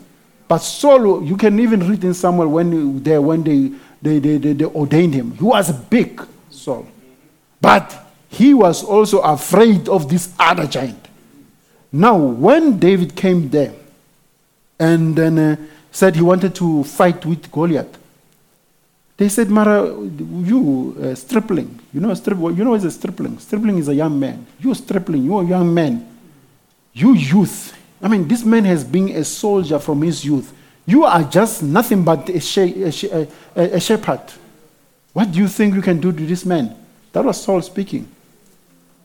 David says, No, man, you, need, you see, when the lion came and it wanted to kill my sheep, I slew it. When the bear came and did the same thing, I slew it as well.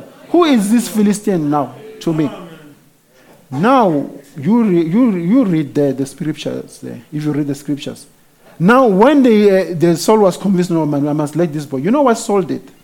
He took his armor, he put it on David. So, this is what I'm saying do not allow other people to dress you with their own fear. Now, he took the armor, his armor. You see, I told you about the skin of a person that when you want to see the true colors of a person, you must touch his skin. That's even the devil said that. You must touch his skin. Now they put an armor. Uh, can we read this, that, that scripture, brother, if we have time? Uh, Samuel 17, verse uh, 36. Then, uh, amen. Let's see if we can just read that because I want to show you something there.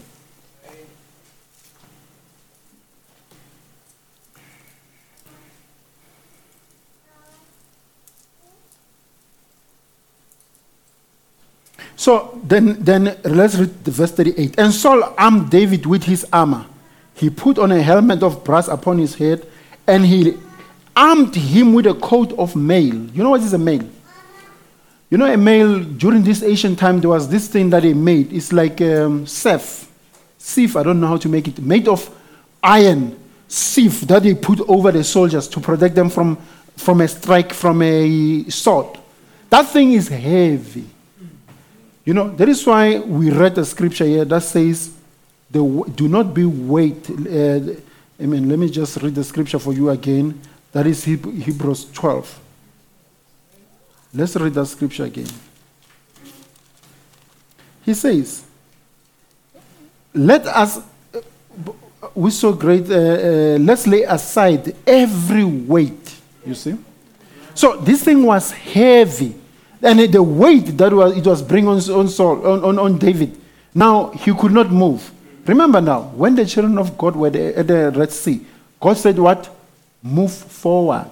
Now, here is a child of God now. He's supposed to fight Goliath, but he, he's stuck. He can't move. Why? Because there is a weight upon him. You see, the weight of sin will make you not to move. It will make you to be paralyzed. That is what sin, fear does. Have you seen a person paralyzed with fear?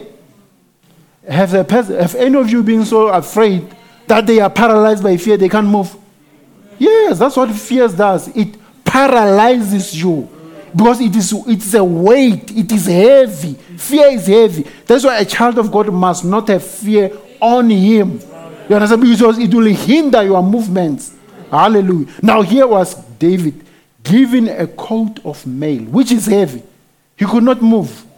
Now he said, "No, man. I like what the word of God says here." Uh, let's go back. Uh, I love what the, go- what the Word of God says here. He says, And David girded his sword upon his armor and essayed to go, for he had not proved it. You see, don't ever let things in your life that the Word has not proved, mm-hmm. because they will give you into trouble. No, don't do that. Mm. Anything that's supposed to come in your life must be proved by the word of God. You understand? There, there must be a testimony. You see, that is why I say we are so surrounded by a cloud of witness because those people, they are testimonies that we can refer to when we are in trouble to say, this is the steps we must follow. You understand? Because why? They have been through it. Because there is no new, sun, new thing under the sun. Whatever you're going to go through, there is a prophet, a child of God, that has gone through the same thing. Now you must have a proof. Everything you're going to do must be tested. You understand? David had not tested this armor, so he could not move forward. So what did he do? He took it off. Even you, anything in your life that has not been proven by the word of God, that is proved to be contrary, you must take it off. Exactly, fear especially. You must take it out of your life. Then you'll see you will move forward. Hallelujah. Now, when he has taken off, now here the things that David has proved. Yet his uh, uh, uh, uh, uh, stick with him. He had proved it. He had his sling with him. That was proven. Then he went there and made it even worse. Took five rocks. Jesus, J U S U S, number of grace. He took five rocks. He needed only one, but he took five. Then he went there, sling it.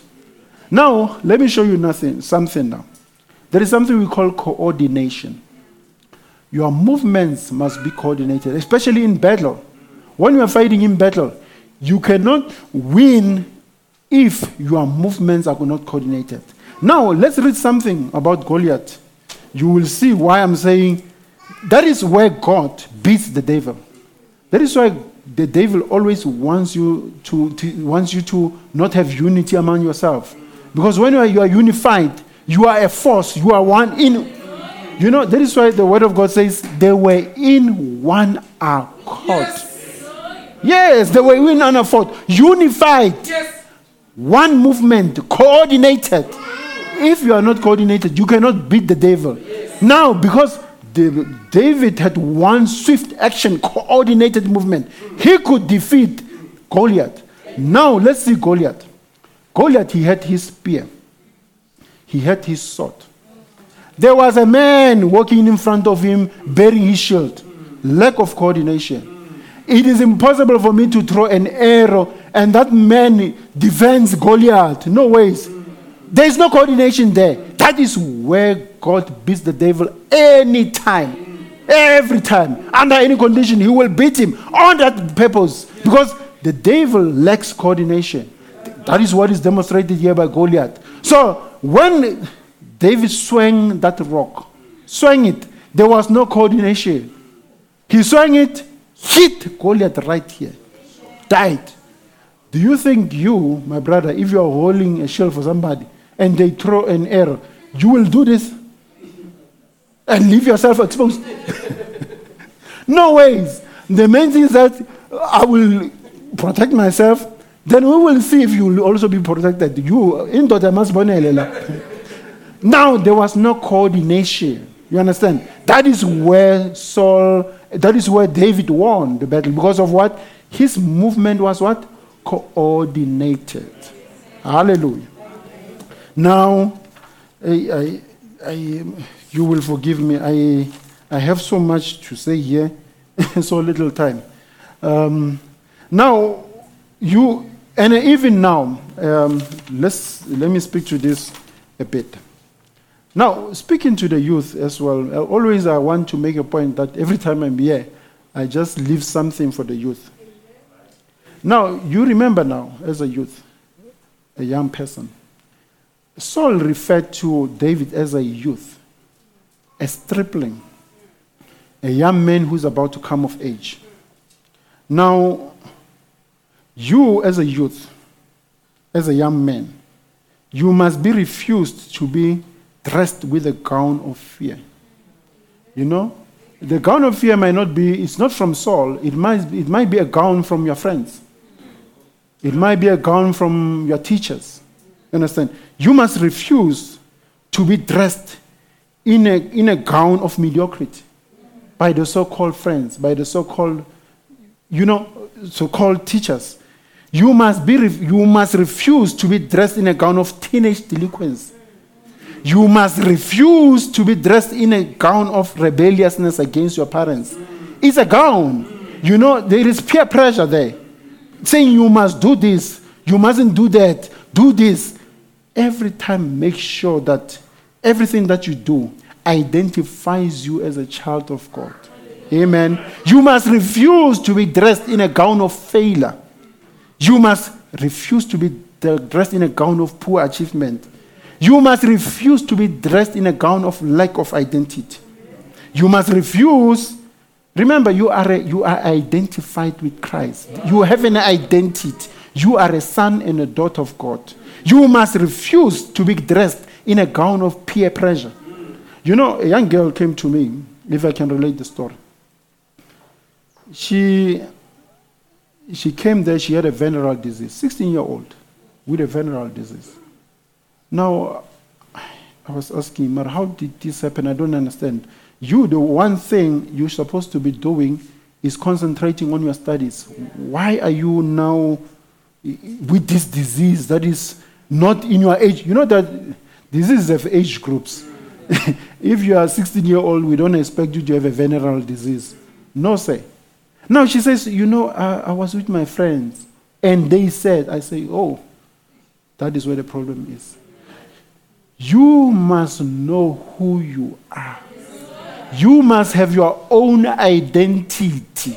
You must have your own morals, your own objectives, your own boundaries. Nobody must set them for you. The boundaries you have is this the Word of God. Whatever they say, say them, uh-uh. you have decided. Me, I have decided to follow Jesus. Agree you have decided to follow your boyfriend? Me, no more turning back. Hallelujah. I have decided to follow the Lord. It must be your decision. You understand? Everything you do, you have a choice. Amen. As a youth, nobody forces you to do anything. You have a right to say yes or no. But the best yes that you can do too is to this. You follow this, you will not go wrong. I can t- promise you. Whatever you want to do, there will never be failure associated with you. Can you imagine being a 16 year old doing, I don't know what they do now, grade 8 or grade 10, having a boyfriend, having parties? Hi, brother, which one are you going to pass now? You need to be focused.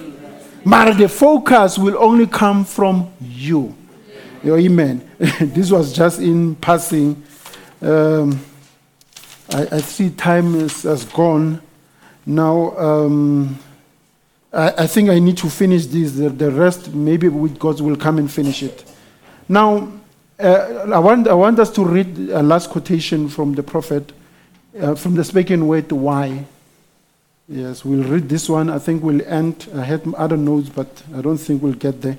But I think if we can end with this one, at least we, we, will be, we would have done something for today. Amen.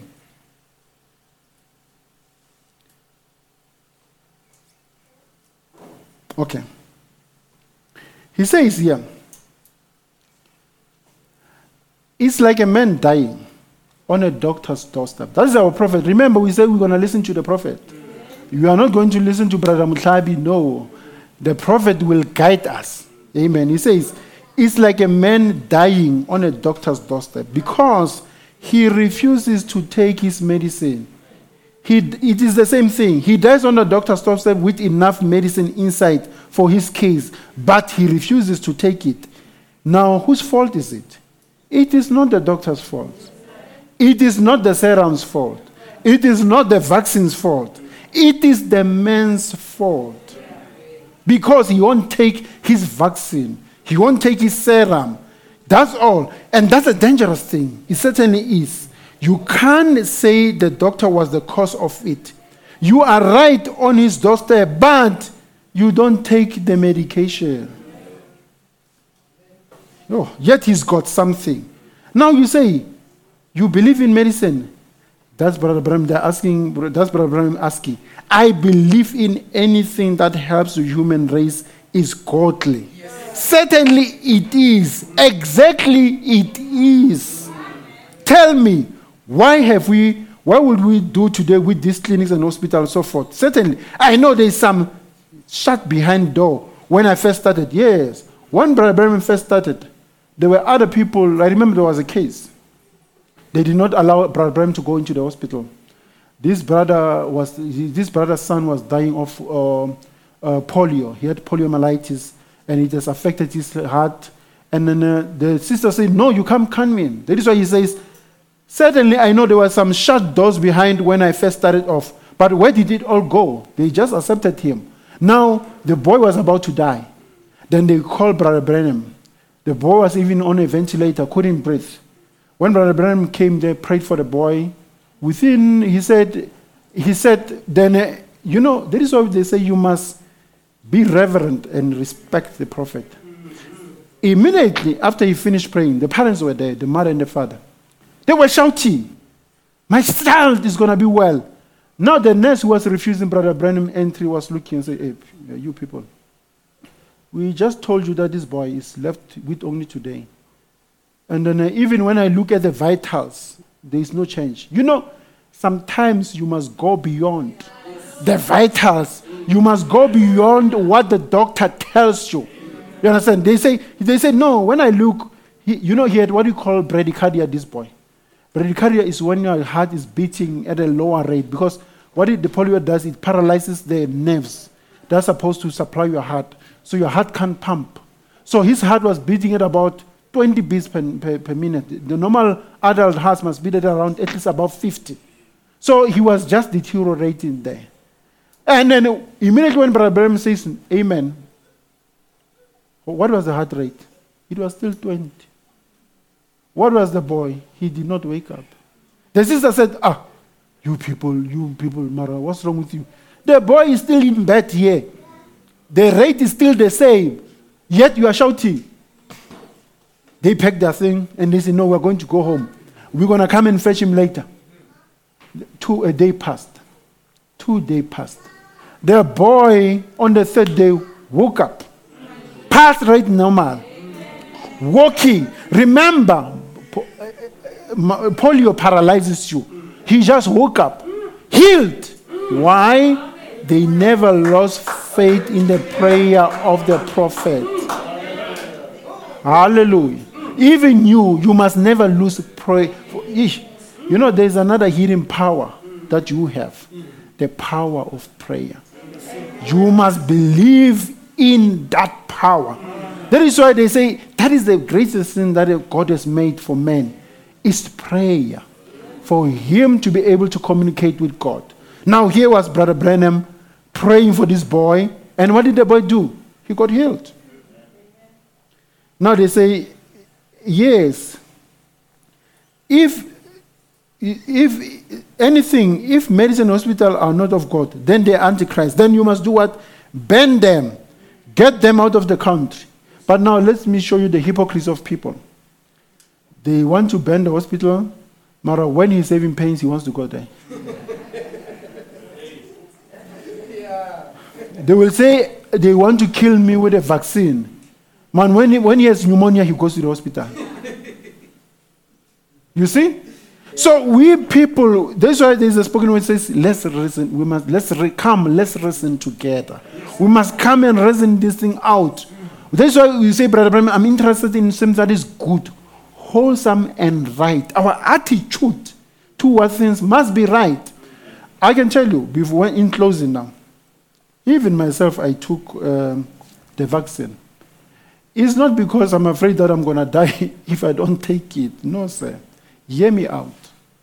I take it because it's the right thing to do. Because I'm responsible. Because I understand that I'm not only responsible for my life, I'm responsible for even the fellow human beings. Now, me, I do not believe that if I get coronavirus, I'm going to die. But I believe that I can get it. But now the problem is this now. I can get it and not die and transmit it. Is that being responsible? No, that's not being responsible. Because now you, because you have a hidden power in you, you are safe. What about the next man? You must show responsibility by doing what is supposed to be right. I'm not saying, brethren, I'm not saying take it, but I'm showing you what is responsibility. Now, I want to read for you something here about Martin Luther so that we can close now. We are already, we've already gone past our time. Let's go to Martin Luther here. Uh, opened the wrong page. Let's hear what the prophet, angel, messenger to the Sardis the fifth church age says. Remember, we said there's no new thing under the sun. Martin Luther went through this. What does he advise us to do? Then from there we close. Amen. The rest of the quotation, God will see, will give us time maybe to continue with them. He says, uh, the, this is the author here writing, most of Luther's advice in, the, in this thesis is aimed at those fearful souls who were tempted to abandon their duties in time of crisis. You see, even when in, in July, when um, the coronavirus started, even in January when it was at the worst, we as Christians, we could not abandon and we should not abandon our duty. I can give you an example. The pastor um, is, uh, is a, we call it an essential worker because we as physicians, we are responsible for the body of a human. But a body is not only this. There is a spirit and a soul behind it. The pastor is responsible for what? For the spirit and the soul, for the soul of that person. That means I'm dealing with a man that you can see. The pastor is dealing with a inside man. You understand?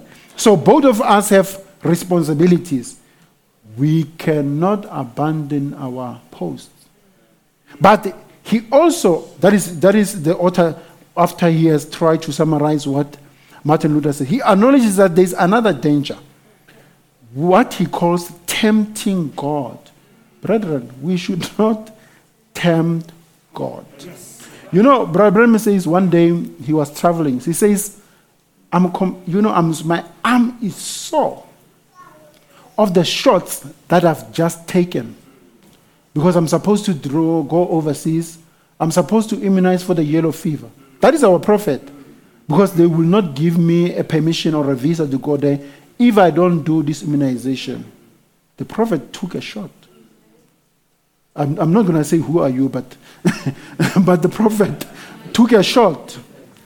And he says, the reason I'm doing that is that you need to do, give Caesar what is Caesar's, and give God what is God's. You need to do the right thing. You know, that's why he says, I'm interested in anything that is good, wholesome, and right. Amen. Now, I will, then the author says, I will quote Luther at length here because it seems to me that his advice is particularly timely in our situation. He says, Luther here now, others sing on the right, sin, sin, S I N, sin on the right. They are much too rash and reckless. That is Luther. That is a prophet messenger here as well. They are much, they are too much, they are much too rash and reckless, tempting God, disregarding everything which might counteract death and the plague. He was talking about the bubonic plague, the black death. They disdain the use of medicine. They do not avoid places and persons infected by the plague, but lightheadedly make sport of it and w- wish to prove how independent they are. My friend, don't prove how godly you are. If you are a child of God, you are a child of God. There's no need for you to be reckless to prove it. You know, when the snake bit Paul, he didn't ask for it. It bit him, and he just shook it off. A viper, most poisonous snake, he it bit him, he just shook it off. But he never said, Ah, you know what, bit me, me, I'm a child of God. You're gonna die. they say that it is God's punishment. If He wants to protect them, He can do so. You see, don't tempt God. Without medicine or our carefulness, this is not trusting. That is Martin Luther. This is not trusting God, but it is tempting Him.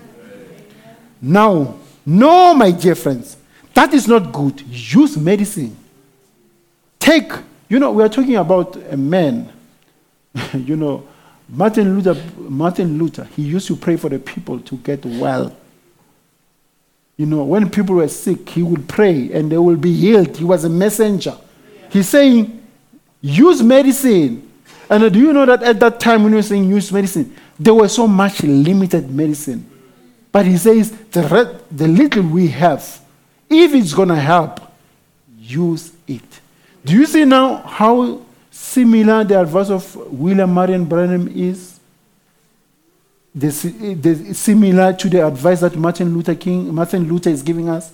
Why is this similar? Because remember, when there were those seven candle lights, it was the one light that lit all of them. It went from the first candle to the second one, to the third one, to the fourth one, to the sixth one, to the seventh one. It was the same spirit. That is why now even they are say that they're, they're talking, their talk, it is the same. Why? Seven different messengers, but one same spirit. The spirit of Christ. It was the spirit of Christ in all of them. That's why the advice is what? On point. The same. Amen. So he says, use medicine. Take portion which can help you. Fumigate your house. You see? This fumigation that you see now, hey, we are sanitizing the place, in, uh, we have closed the store. It did not start here. It started there. Martin, Lu- Martin Luther is saying, fumigate your house, yard, street, shun isolation, social isolation. Here it is here. Some person and places where you, your neighbor does not need your presence or has recovered. Social distancing. y- uh, Oh, you think social distancing is a new thing? They come with a new thing. This thing was written in 15 in oh in in 15, 1552. Yes, that's when Martin Luther wrote this. you see, there is no new thing under the sun. He says now, shun person in places where your neighbor does not need your presence or has recovered. Act like a man who wants to help. Put out a benefit. Did you see the, the presentation that this epidemiologist, uh, uh, I forgot his name, uh, did? I think, Brachet, you might have seen it. We was talking about coronavirus is like fires. you so for us to be able to put fires, that is why we must come with these uh, restrictions. Here is Martin Luther talking about the putting out a fire that the epidemiologists now they are speaking about, referring to what? Coronavirus. Here is Martin Luther talking about it 1552. He says the plague is like putting a house on fire, putting out a fire. Amen. What else is the epidemic but a fire? That's what he says. Which instead of consuming wood and straw, it devours life. It eats and destroys life and body. You ought to think this way. Very well, by God's decree, the enemy has sent us poison and a deadly offal. Therefore, I shall ask God to mercifully to protect us. Then I shall fumigate, help purify. Oh goodness, this thing of purifying the air, it did not start now. He says, help purify the, the, the air, administer medicine, and then the main, most important thing, take it. I shall avoid persons and places where my presence is not needed in order not to become contaminated and thus become infected and pollute others. You see, your responsibility is to protect yourself and others. Amen. Uh, I'm sorry, I've just lost where I was now.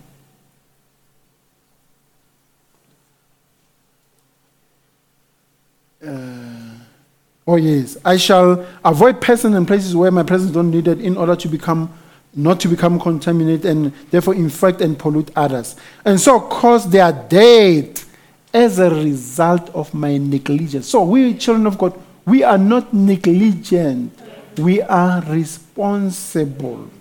Amen.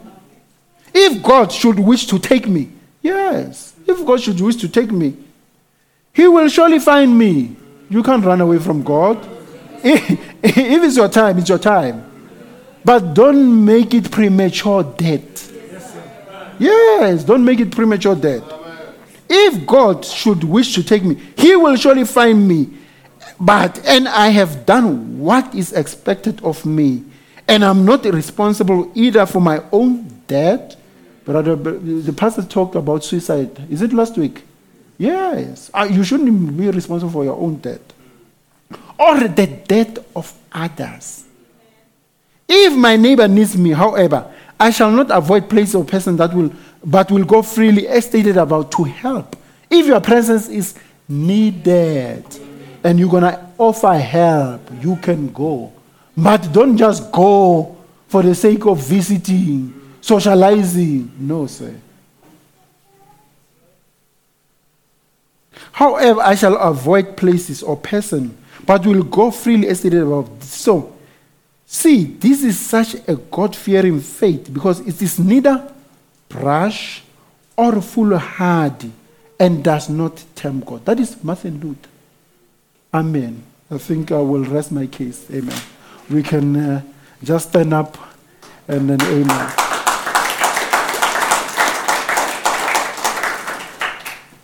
So you can see now, we need to be responsible. But the weapon that we have, it is in us. The system God has put in you to be able to protect you. But even in the same case, do not tempt God. You know, this is what I'm saying. I have so many things to read. I have so many testimonies I can give you of what God has done. Because we, he's, an, he's, a, he's a living God. He's not dead, he's alive. I can give you one. You see, during January, my mother became sick. Very sick.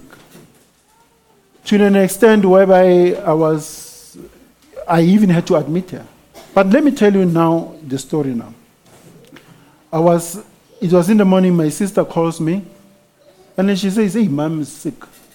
So we had a saturation because I've already prepared them. You must buy this. So they had it. So we checked the, the saturation. The saturation was 68. Now that is sick. This person need hospital. Now I, I went there and I said, you know what? I'm in Ermelo. It will take me another three hours to come to reach to reach you guys, but I'm on the way. And now look at what the devil does. Immediately, when I'm speaking to them, I'm in the hospital. I'm supposed to see a patient. When I got there, there's an emergency Caesar, and I'm supposed to do. Now the patient is now the baby is is distressing. The baby can. I need to take this patient in now. I don't have a choice. I have to take that person in. Time is moving. Now I says, no, you know what? Don't worry. Phone the pastor. Tell the pastor to pray for her. The pastor, Pastor Nkodima, when they, they phoned Pastor Nkodima, he took a phone, called, and then prayed over my mother over the phone. Now, uh, sorry. Now, when they check the situation, it has moved from 68 to 90%. She was well.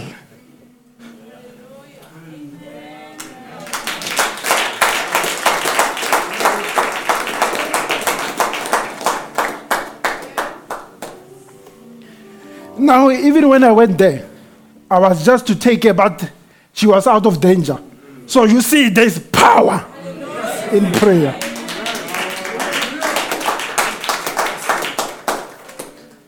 Because this God that we serve, He's alive. Amen. May we sing a worship song. Amen. Jehovah, retain me,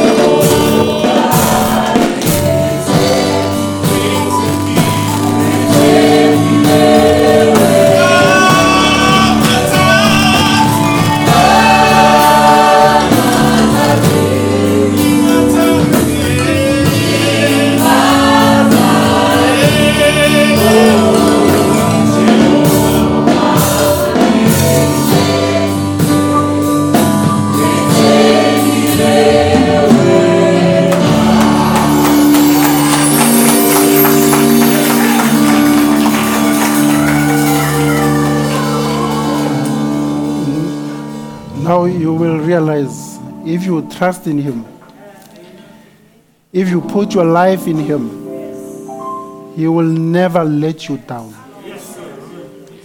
You just need to trust Him. You just need to have faith in Him.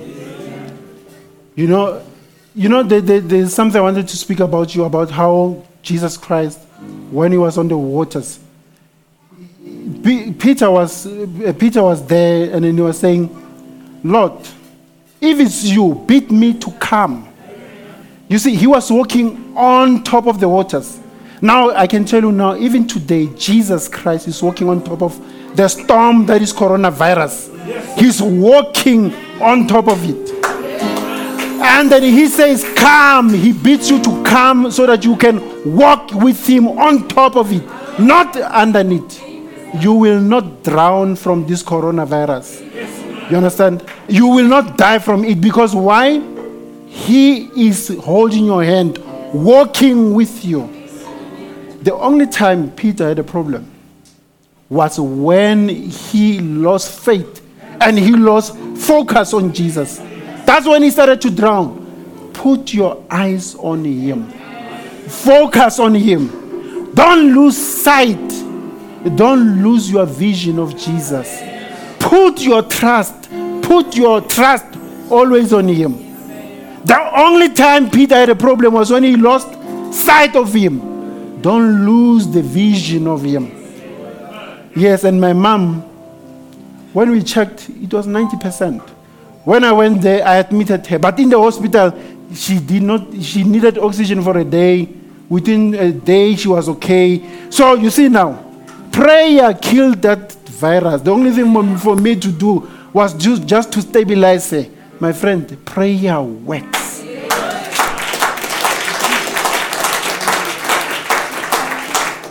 This message that we believe in is alive. I wish you could see it. I wish you could see it. You know, if it never happens to you, you know, when oh, let me tell you, if your situation is 68, we have to put you in ICU. That's how sick you are. We have to put even sometimes you on double oxygen. I have patients, most of them like that, they don't make it. Yet a prayer, you go there, the person is almost well. You see, prayer works.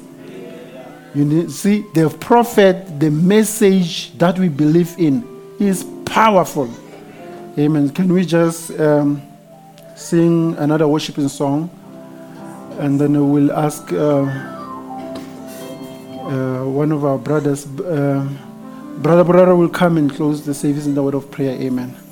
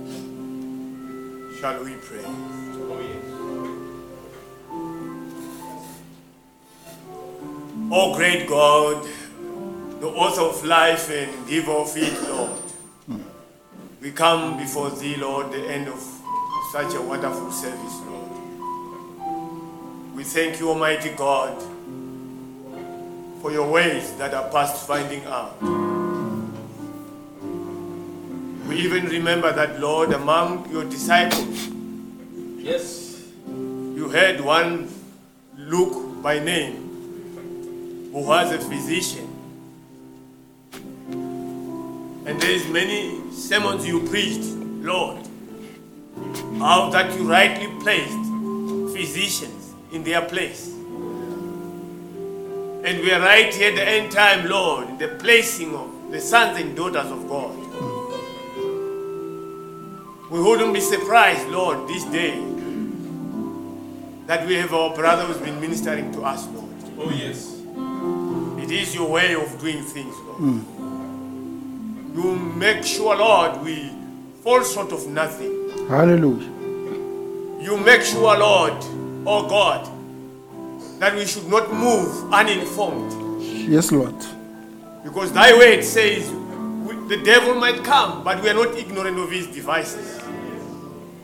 We are so much grateful and happy, Lord. Hmm. As when the word comes and exposes every device of the enemy, Hallelujah. makes us well informed hmm. as to how, Father, we should be cautious. Hmm. And as to how, Lord, we should conduct ourselves hmm. as Christians. Dear God and kind and true Father, we thank you, Father, for addressing us in this manner, Lord. Hmm. There are things we should do in the spiritual. There are things we should do in the natural, Lord. Hmm. Oh, yes. And we should not be negligent on both ends. Hallelujah. At one point in time, the prophet would say we should toe the line. Yes, Lord. In some places, he would say we should strike the balance. Hmm. Yes. And many times we hear our pastor preaching in the same way hmm. that there is a place where you should strike the balance. If there is a pandemic, we should not come and be haphazard. Oh, yes. leave our masks at home, hmm. laughing at those that are wearing masks. We see others do it, Lord. But we thank you for making us responsible Christians. Yes, Lord.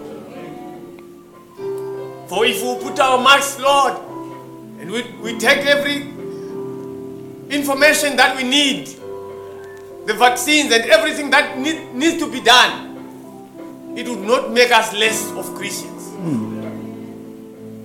Father, we, we thank you, Father, for you are the fountain of life. You are the fountain of healing. You are the source of all our comfort. You are a place of rest. Hallelujah. And this afternoon we put our faith in thee.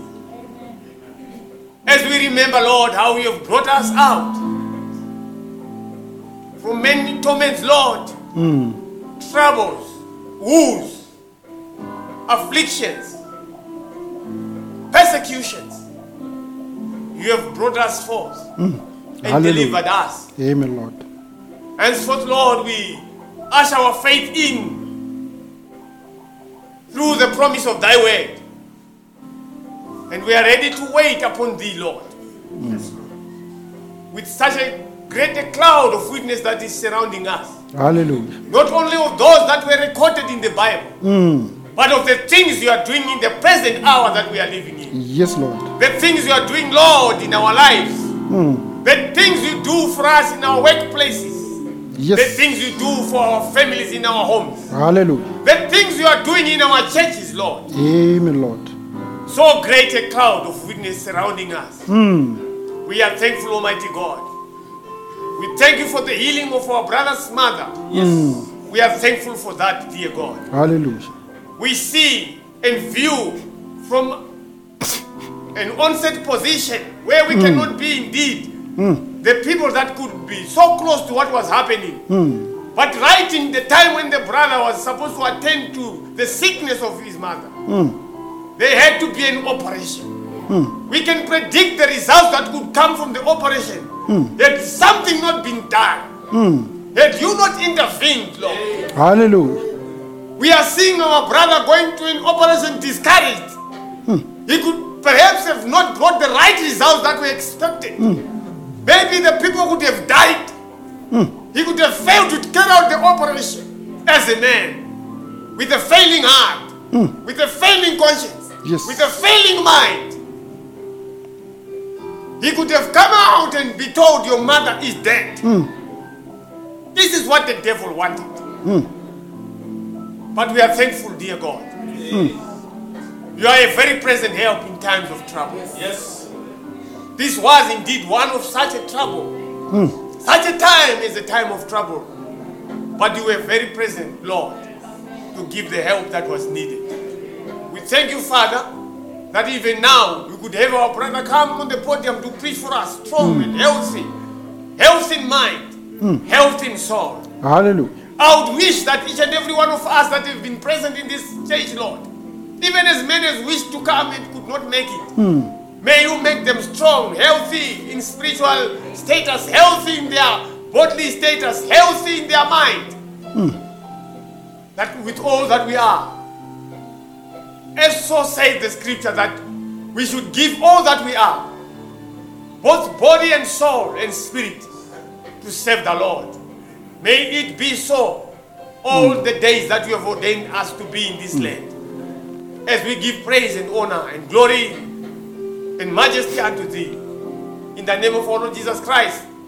This afternoon we commit our pastor in your precious hands. Hallelujah. As there shall be need for him to travel back home. Yes. With our belief and our faith that we know he has been a blessing to the believers in that place. Yes. We are a body of believers. Yes, Lord. We are not a body of churches. We are a mm. body of believers. Yes. We are a body of the, the body of Jesus Christ, the bride of Jesus Christ. Wherever our pastor goes to minister, we have all this hope that you will be with him. Amen. And we have all the trust and the belief that you will be with him on the way as he shall travel with his family. Mm. Lord, we thank you, Father, for putting him on the ministration block. Heavenly Amen. Father, we know what it means, Yes, Lord. but we know what it says. Mm. And Father, we expect your protection. We thank you this afternoon for visiting us in a mighty way. Amen, Lord. Help us and sustain us as we go back to our homes. Yes. As many as shall need to travel far and abroad, may your hand guide them. Hallelujah. May the angel of the Lord be before them. Yes. In the name of our Lord Jesus Christ, Father, we pray. Amen. Hallelujah. Amen. Amen. We'll, we thank the Lord for this service. We'll just have two songs and then we're dismissed. Amen. You can come, brother.